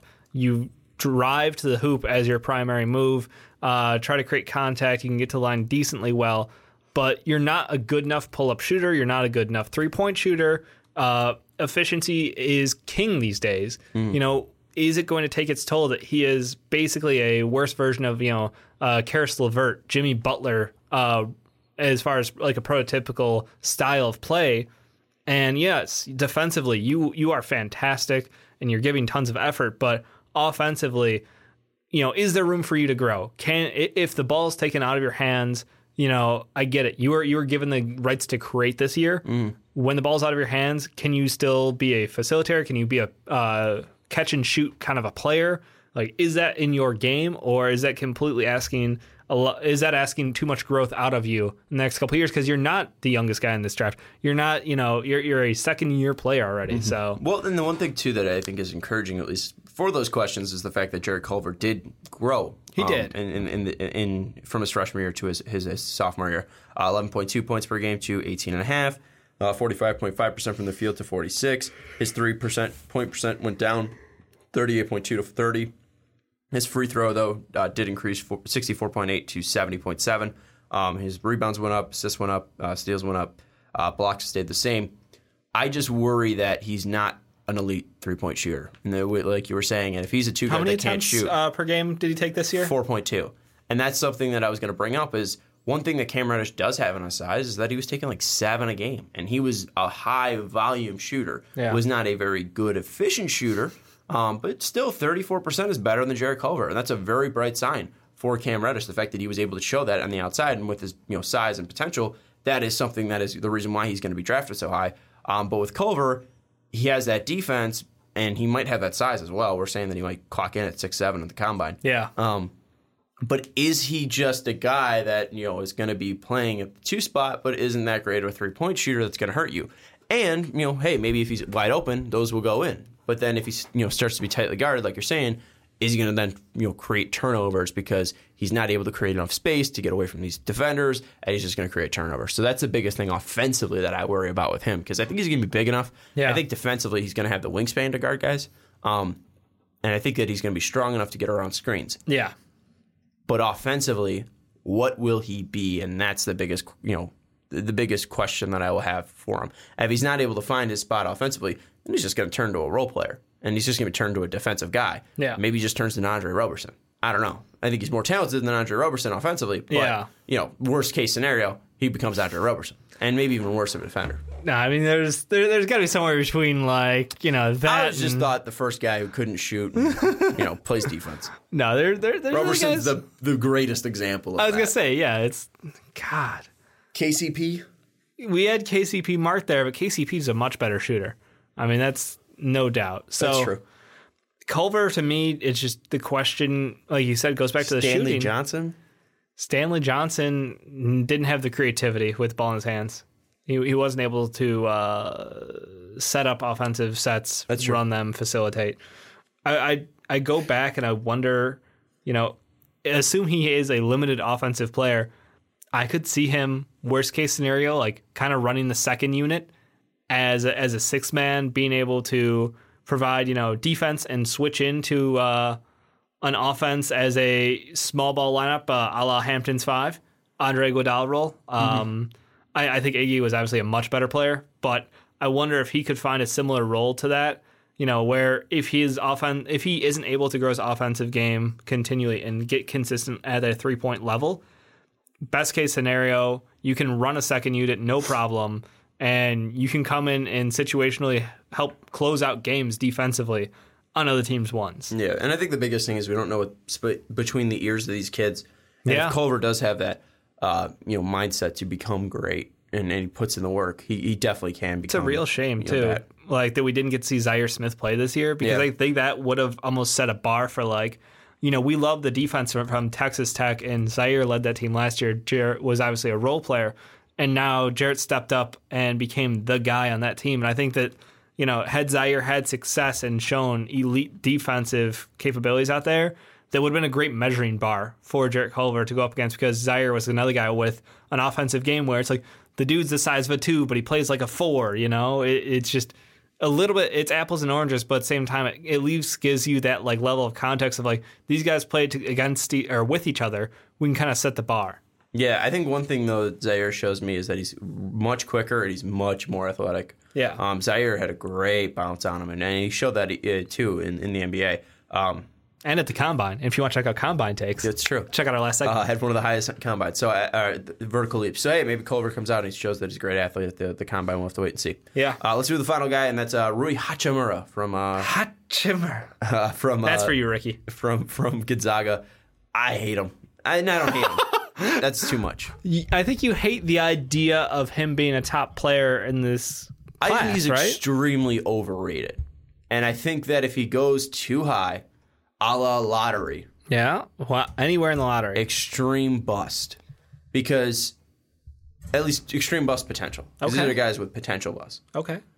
I look at him and I don't know what position he's going to play. If he plays the three, I don't think he has the quickness to be a slasher. He has the body and strength to be a slasher, but I don't know if he has the size to be a slasher. Or, uh, sorry, the, the speed to be a slasher. Okay. And I don't know if he has the creativity to then pass out of when he's in trouble slashing. There's a lot of times where he makes mental mistakes when he gets pressured, where he turns the ball over. Also, when he gets in those positions, he fires up bad shots that he's not balanced when he's taking them. He's not putting all of his weight and, and, and force into those shots. He's not driving and finishing his shots. There's a lot of times where he comes up short because he just doesn't know how much power to put behind it. And I think as well, when we're looking at perimeter, if let's say he's a four, I don't think he's a deadly enough shooter to be a stretch four. And even then, I don't think he's a, a good enough creator on his own to be a scorer offensively. Defensively, he might be very intriguing because it's not really mental mistakes. You might foul some guys, Yeah. but that's forgivable. He's And got a good wingspan. He's got a good wingspan. I think that he'll be able to block shots and, mm-hmm. and disrupt. And on, in transition, he's going to be great. Yeah. But I worry when he actually has a guy in his face, will he be able to score? And will he not turn the ball over? I think turnovers are going to be a huge, huge thing with Hachimura. That extremely worries me. If he's going 20 or like 19 to the Spurs, I think either be a fine fit and they could really teach him up and, and really you know show him what to do in certain situations. Yeah. But if he goes to a team, let's say Miami, where they need you to you know produce right away, um, I don't think it's going to work out well enough I because mean- this is just such a very disciplined team. And if you're going out there, and you're not disciplined, and hey, maybe they can coach him up. I think that he might be a guy that goes to the G League, maybe never gains his confidence, um, and, and really you know flops. Wow. Well, I'm saying goes We to the G are- League. I'm go, goes to the G League because they want guys who can contribute on that team. Yeah. No, I mean, th- this is the land of the, the what ifs right now. Um, he had so much college production that I'm not sure. y- I'm not sure how you can be that low on someone who was able to produce in college as well as he was. Well, because he was going up against WCC competition. Okay. And I specifically go back to the last game that he played. Um, I forget who he played. Uh, Florida State? No. Um, what was the last college game he played? yeah, right. Like I know that. I thought, you, I thought you were looking at stats. That's what I was asking. No. Um, the last game he played, last two minutes, consistent errors. Texas Tech. Uh, consistent errors, just back and forth. There was totally was. a ton of times where yeah, like the the whole thing where he's just not driving on his shots um, came up. He was making bad mistakes, turning the ball over. I think that showed that when you have smart players going up against him, that they can force him to make mistakes. And I think as well, if he's going up, and Texas Tech wasn't crazy athletic. Um, if he's going up against great supreme athletes, I think they'll be quick enough to stop his dribble dribble drive, and then you know obviously he'll you have to become creative. And I don't know if he's creative enough to really attack um, and, and become that monster Right. because he's got the body to be a monster without it. I mean, that's the thing you have to think about though with him is he he may be 21, but as far as his basketball game is still growing, and I mm-hmm. think that that's the encouraging part of him. You know, while he is one of the older people in this draft class, he technically has some of the better potential because we haven't, you know, we, we believe we haven't seen the best out of him yet. I think his game is still growing. I think there's still a lot of the game he can work on and get better at. And, you know, I don't believe he ever becomes a dead eye three point shooter, but if he can hit, you know, one a game from 33% or something like that, then we're in business. You, you at least give them something to be concerned about because right now, I know he's shooting 41%, but like that's, you know, fool, fool's gold pretty much. And that's just the thing that kills me. I, I look at him and I go, incredibly talented, still learning the game. Yes, level competition's a great question, Sean. Turnovers, for sure. But when I watch him play, I'm like, the dude's able to get to the hoop at will at times. And I he gets to the foul line. He shoots well enough at the foul line. Uh, obviously, could be better. Only 74%, but still Mm-hmm. in college, basically, you're above that magical 70% line, and people just can kind of brush it along and be like, all right, good enough. So I think continue to work on his shooting, whether it's free throw and outside, and then you have someone who has you know elite level wingspan, good athleticism. I'm hoping, hoping he does find a role. I I also don't know if he's going to be a three or four in the NBA. That's Ricky sold me on the three idea, but then I watched him play more, and I'm like, you're not quick enough to be a three. And I don't think he is creative enough to be a three. I don't think he would be able to go up against an NBA level defender and be able to use his dribble drive to create space between him and his defender and score. Why are we sing? I don't know. You started doing it, and I'm really tired. Um, but yeah, I, I just think that Hachimura just won't be able to be that next level offensive god that we- Okay. that people think he has that potential. I'm not saying he might not be bad. I just Yeah. think that if that is the you know we're talking about bust potential No, bust. he, I think he, that he is might right be there. a He's a player who player. produced really well in college, and there's a chance if he doesn't land well and can't find his true role Mm-hmm. that he struggles. Let us know the guys that you think are potential busts in the NBA draft. Do you agree with the four that we picked? Who else is out there? We wrote down Coby White, maybe. We wrote down Kevin Porter Jr., maybe. We wrote down uh, Romeo Langford, maybe. We also wrote down uh, Kabengele because Dave hates him. Uh, he doesn't actually hate him. Uh, we don't ever hate people. No. Uh, but it was just a joke. Uh, Yeah. But yeah, I mean, those are some of the guys that we throw out there. Let us know who you think uh, are, are potential busts in the 2019 NBA draft. But let's move on to the final topic. I have a ton of energy because we're starting the topic and it's going to dip like a motherfucker uh, near the end. It is a thousand degrees in this room and it got hotter during the day. The heat, I think, is on and I have a hoodie on and so does Dave. Yep. Um, so we're ready to pass out. Um, so Ricky and Brandon might walk into this and they might just see us dead um, Yeah. or passed out from uh, heat exhaustion. My last hopes are that they post this. Yes. So we are going to try to uh, get this through, and we're going to be talking about Sekou Doumbouya's best fit uh, in the NBA draft for 2019. Uh, obviously, let us know down in the comments who you think uh, or what team you think would be the best place for Sekou to land. Uh, if you don't know who Sekou Doumbouya is, he will be the youngest player in the upcoming draft. Sekou is coming in, uh, born December 23rd, 2000, so he is a young, fresh 18. Uh, he's coming from French, uh, from French. He's coming from France. Uh, he was born in Guinea, um, in, in, in Africa, and now he's been playing with Limoges CSP in the LNB Pro A. He's a small forward slash power forward, uh, listed at 6'9 and 210 pounds. Dave, we were big on Sekou coming in. Then he kind of had a rough go at it um, in Limoges uh, in the LNB Pro A. Um, also had a little bit of a rough time near the end uh, in, in- with uh, Poitiers Basket 86, his previous team. Well, he was injured uh, to start this year, Um, and then so he was injured. So um, he hasn't been Give him a little bit of an great. asterisk. Yeah, Yep. he wasn't. He hasn't been great in 2019, but nothing all around. Uh, you know, all of his fault. Um, so looking at him right now, what are what's his value in your mind for Sekou Doumbouya? Before we get into which teams fit for him, what's his value? What's his range? Uh, where where do you have him kind of falling Yeah. no later than and you know, going no earlier than? I've got him slotted purely between no later than the 15th pick, no earlier than six in my mind. I feel like he is a great wing prospect. You look at him athletically, he seems smooth, he seems controlled. Uh, when he's playing, I like a lot about his game.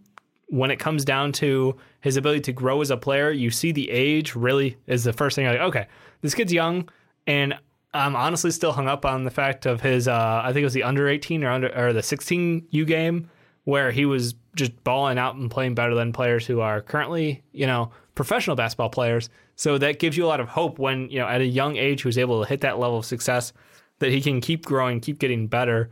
And again, with basketball in Europe, you have to look at the stats with like a mini asterisk going like, yeah, we get it. The scoring's not going to match ours. The the pace of play is completely different. The style is different. So you can't just apples to apples college stats versus his current stats.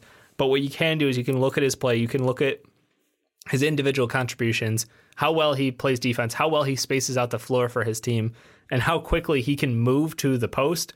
I look at a lot of the features of his game, and it, it is promising, but it's not there yet. And I go, okay, he's a, he's going to be a project. Mm-hmm. I, I truly believe, and I know Sean, we're, we might be on different ends, but I truly believe he's a project esque player. This is a guy who, in three years, maybe maybe he's going to hit his groove. Um, I know guys who hit instantly, and you get that instant gratification of KP coming on the floor, dropping twenty something, you know, after being Yeah. booed out of the uh, the NBA draft for being taken because you're on the Knicks. Unfortunately, that that that nightmare's over. Um, but I think he's a guy who down the road will continue to develop and just be one of the most consistent players in this class because he's got the size, he's got the length, he's got the speed. I, I, I like the game in general. It's just he's got a lot of room to grow still. I think he has a lot of room to grow, but I don't know, know if that necessarily makes him a project. I think if you put him in the right situations when he first comes into the NBA, he can thrive. Now, I don't know if he's going to be a starter at all, I don't think he should be a starter. But I think if you put him in situations where he can use the best of his abilities, like his length, like his driving ability, even his shot in, in, in some ways as well. He's also really good on the transition. Um, if you if you identify early on when you first get a hold of him after you draft him on what he does best, if you put him in those situations, let's say you know you, you find him to be an elite driver, which I think he does, which which I think he does really well. Um, if you put him in situations where he's cutting a lot to the basket, I think that would help him thrive, and that, that helps him gain confidence. And I think that's a big thing too. It's just like Frank Ntilikina has not been able to gain confidence at all in New York, and if you're able to put Sekou in a place where he's able to gain confidence, then that will be huge for his ability to take a step up because. You know, hey, maybe you know that confidence allows him to just fire when he's open from three, and he starts hitting a couple. Then, hey, you know, my my mechanics are right. I know my range. I'm gonna keep shooting. I think that's a huge thing for him. And then maybe he starts being a little bit more aggressive on D, forces a couple turnovers. If things start clicking him in one direction, I think it will start all clicking for him in all directions when it comes to his uh his, basketball game. Yeah. And that's something that I'm extremely interested in. So I think he is a project in some ways. I think he does need to be coached up, without a doubt. And I think he needs to have certain attention to him. I think he needs to be treated in a certain way for him to really thrive. So it sounds like for you, fit is king. You know, if he goes to a team that doesn't, you know, run offensive schemes like the Knicks did this year, where they're just like, screw using any offensive uh, schemes. We're just going to let the point guard or shooting guard use the ball however they feel like it. And, you know, whatever happens, happens, uh, which I just might have a small problem with Fizdale.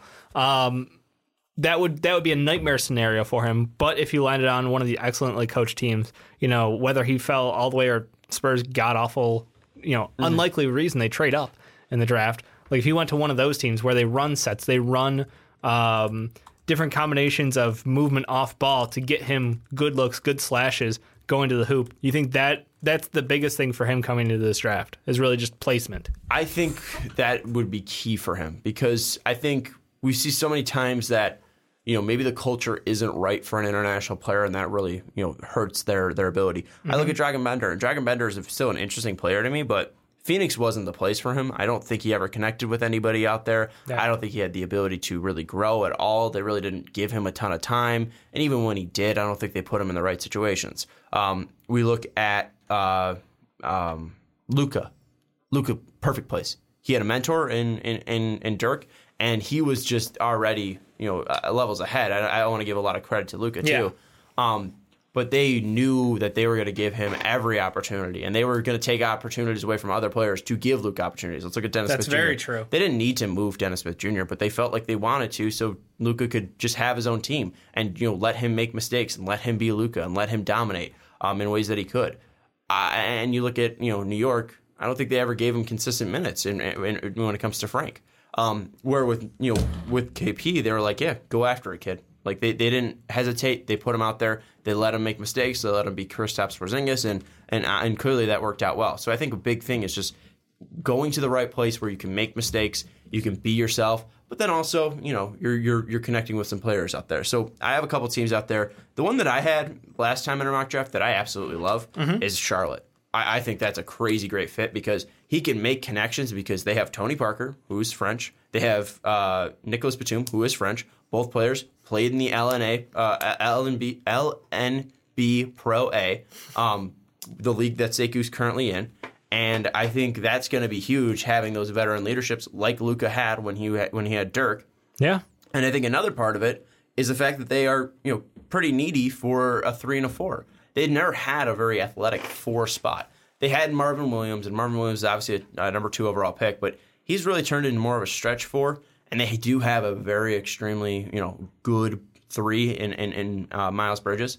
Um, but Well, I think explosive. He, I don't know if he's really good yet.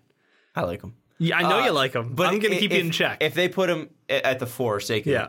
I think playing next to Miles Bridges, who can be a leader, uh, playing next to Kemba Walker if he stays, obviously can be a leader. Learning from them would be huge as well. I, I think it's a really, really good fit um, in that culture, and I think that they will be able to give him time too. Um, you know, Monk hasn't been able to get consistent minutes out there, but I think that's more on Malik yeah, than he- anything. He, 'cause makes a lot of mental mistakes uh, that cause him to have a short leash. Mhm. And that's that's the thing. It's like it's it's a second coach. Yeah. it's not like the same coach doing this over again. He's a bit of a again. knucklehead. Yeah, Well, and- didn't Jordan even give him the yeah, on the back of the he head? did. Yeah. So I I think that if Sekou is not making those mental mistakes, or at least he's explained why those mistakes are happening and he's able to correct it, he would be able to thrive at Charlotte. And I, I really love that fit uh, of the Hornets at 12 if they stay at 12. Obviously, the lottery hasn't happened. There's still odds. They can move. They can move down. They can move up. If he lands to Charlotte at the right value, 7 to 14, I think it'd be a very good fit for Charlotte. I don't think they move up to 17, but fuck it. um, but I, I think it'd be really interesting to see him go to Charlotte. Yep. I, I, I- like Charlotte. I think he fits a need, like you said. Coaching staff wise, it's a good place. Mentor wise, you nailed it already. I'm just going back to the like, what's their timeline then? Because, you know, Kemba, if you stay in, is on a super max, which pfft, good luck. Uh, those have not paid off to anyone yet. Yeah. Um, but that that makes me wonder: Are they are they going to make some interesting moves to try to accelerate timelines to make sure Kemba can compete, or are they going to let this young core of Monk, Bacon, Bridges, and Sekou Doumbouya pan out and, and grow together and, and roll with them with maybe a you know uh, Kemba in more of a Kyle Lowry role as the veteran point guard on that team by the time they're ready to compete there that's that's the number one concern for me. I look at Sekou and I love him falling one more spot, maybe, maybe just one more spot. What do you like about Miami? It's Miami, man. They're they're nothing but professionals, and I understand that this is a team that you know could be a playoff team had they had a healthy Dragan Bender the whole year. This is also a team that doesn't really like drafting international players. they don't. They don't. They've stated that. I don't care. I'm just saying it would be a good fit for him. I'm not saying they're going to take him. I'm saying it would be a good fit for Sekou. For Sekou to succeed in the NBA, there's not a team with, uh, there's not, I don't think, four teams that have excellent physical conditioning teams with excellent medical. They have the full package for player development at that location, and Miami is right up there at the top. So I look at that and I go, you get to learn from some of the best in basketball mind wise. You get to work with uh, training staff that constantly does off-season conditioning programs. They do on-season conditioning stuff. They do the body fat percentage thing, which seems hilariously gimmicky, but at the same time, when you watch them play through, during games, nobody on their team is gassed Yeah. throughout any of their games, and you know they're playing hard 24/7. So I, I look at that and I'm like, that is the ultimate way to transition from the European play style back over here. They already have Goran Dragic there, who I'm hoping they keep him around. I know this is the last year of his contract, mm-hmm. but I think that him another couple of years to just to make sure if the point guard justice thing is truly a thing or if it was just a one year experiment. I, I love his savvy. I think he's an excellent point guard, and him being able to get Sekou the ball easily, ever so easily. Sekou gives them great size, great length, something that they value there. Toughness wise, you're not going to be on that James Johnson level, but Yeah. nobody is. Well, and we were kind of in, in the thinking of the other uh, four teams that we have: Atlanta, Trae Young, Washington, John Wall. Yep. Uh, New Orleans, Jrue Holiday, kind of. Yeah. Um, he, he might be playing two guard. We're not sure, but he right now he'd be the one. Yeah. And then finally Memphis, Mike Conley.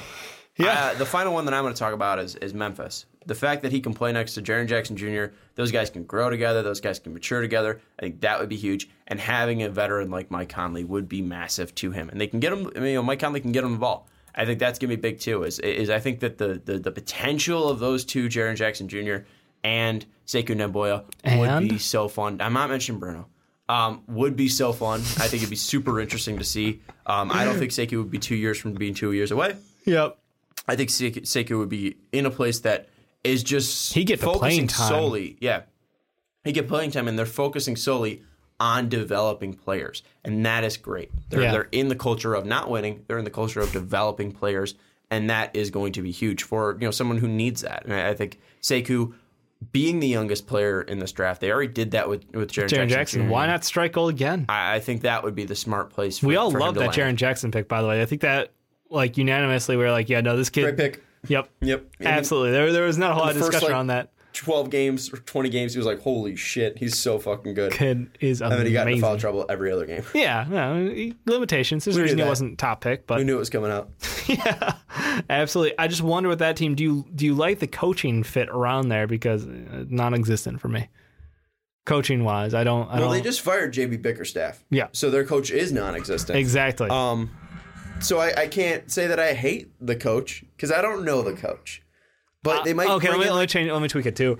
Do you like the situation that's been happening in their front office? Because I don't know if that's a stable environment to, to keep you know young players Yeah. to bring them in, build them up, and keep them happy. Because obviously they moved on from the old guard of uh, having Chris Wallace. what? Chris Wallace. Chris Wallace. Sure. I, I wasn't going to talk about him. Oh, I thought you were saying the GM. Oh, Marcus Gasol. Yeah, I was gonna say they're moving on from Marc Gasol and potentially moving away from Mike Conley if there's the if the price is right. So I, I don't know, you know, the old the old grit and grind is gone. What is this new core going to be? I think a lot's going to come down to what they end up for coaching staff, but just from a front office perspective, I have questions about long term or longevity of player development. Yeah, I, I think the question's fair, but I think at least the front office, they're moving away from the old guard, and and it's not only just on the floor; they're they're also doing it in the front office. And I think their idea is to go younger, and, and they're bringing in Tayshaun Prince, and they're moving away from Chris Wallace as the GM, and I think they're trying to build up.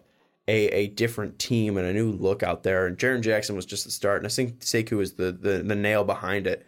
Um, I really think this team's changing, and I think they want to you know completely tear down um, what they have, and I think bringing in Sekou would be another step towards that. So I understand the the uncertainty of not having a head coach yet, and the uncertainty of the front office, but it seems like they're making strides to make sure that they're stepping in the right direction. There's even questions still about their owners. I mean, Yeah. they really don't have an ownership under. So I mean, that those are fair, but I think at least what's currently in place they're trying to get rid of the old guard and make sure that this is going to be a thriving franchise. And I, I think that they're a very interesting team.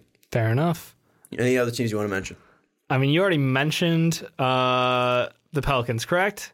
I, I threw out their names because Yeah. those were the other teams. So if you want to jump in on Atlanta, Washington, Pelicans, No, screw it. ahead. Let's let's go Washington. I think that's a fun team. I, they've been our like wild card bitches, like team of the year. I think there were Um, two in the the, the mock lotto. They absolutely were. Uh, so if they don't get up to two, and if they get pushed back to, or even at six, but if they get pushed back a little, that's fine too. Because I think that he could be an instant fit on that team, get minutes right away. Because that's a team where you know they're kind of stuck in neutral. You have an amazingly talented point guard. You have an amazingly talented shooting guard.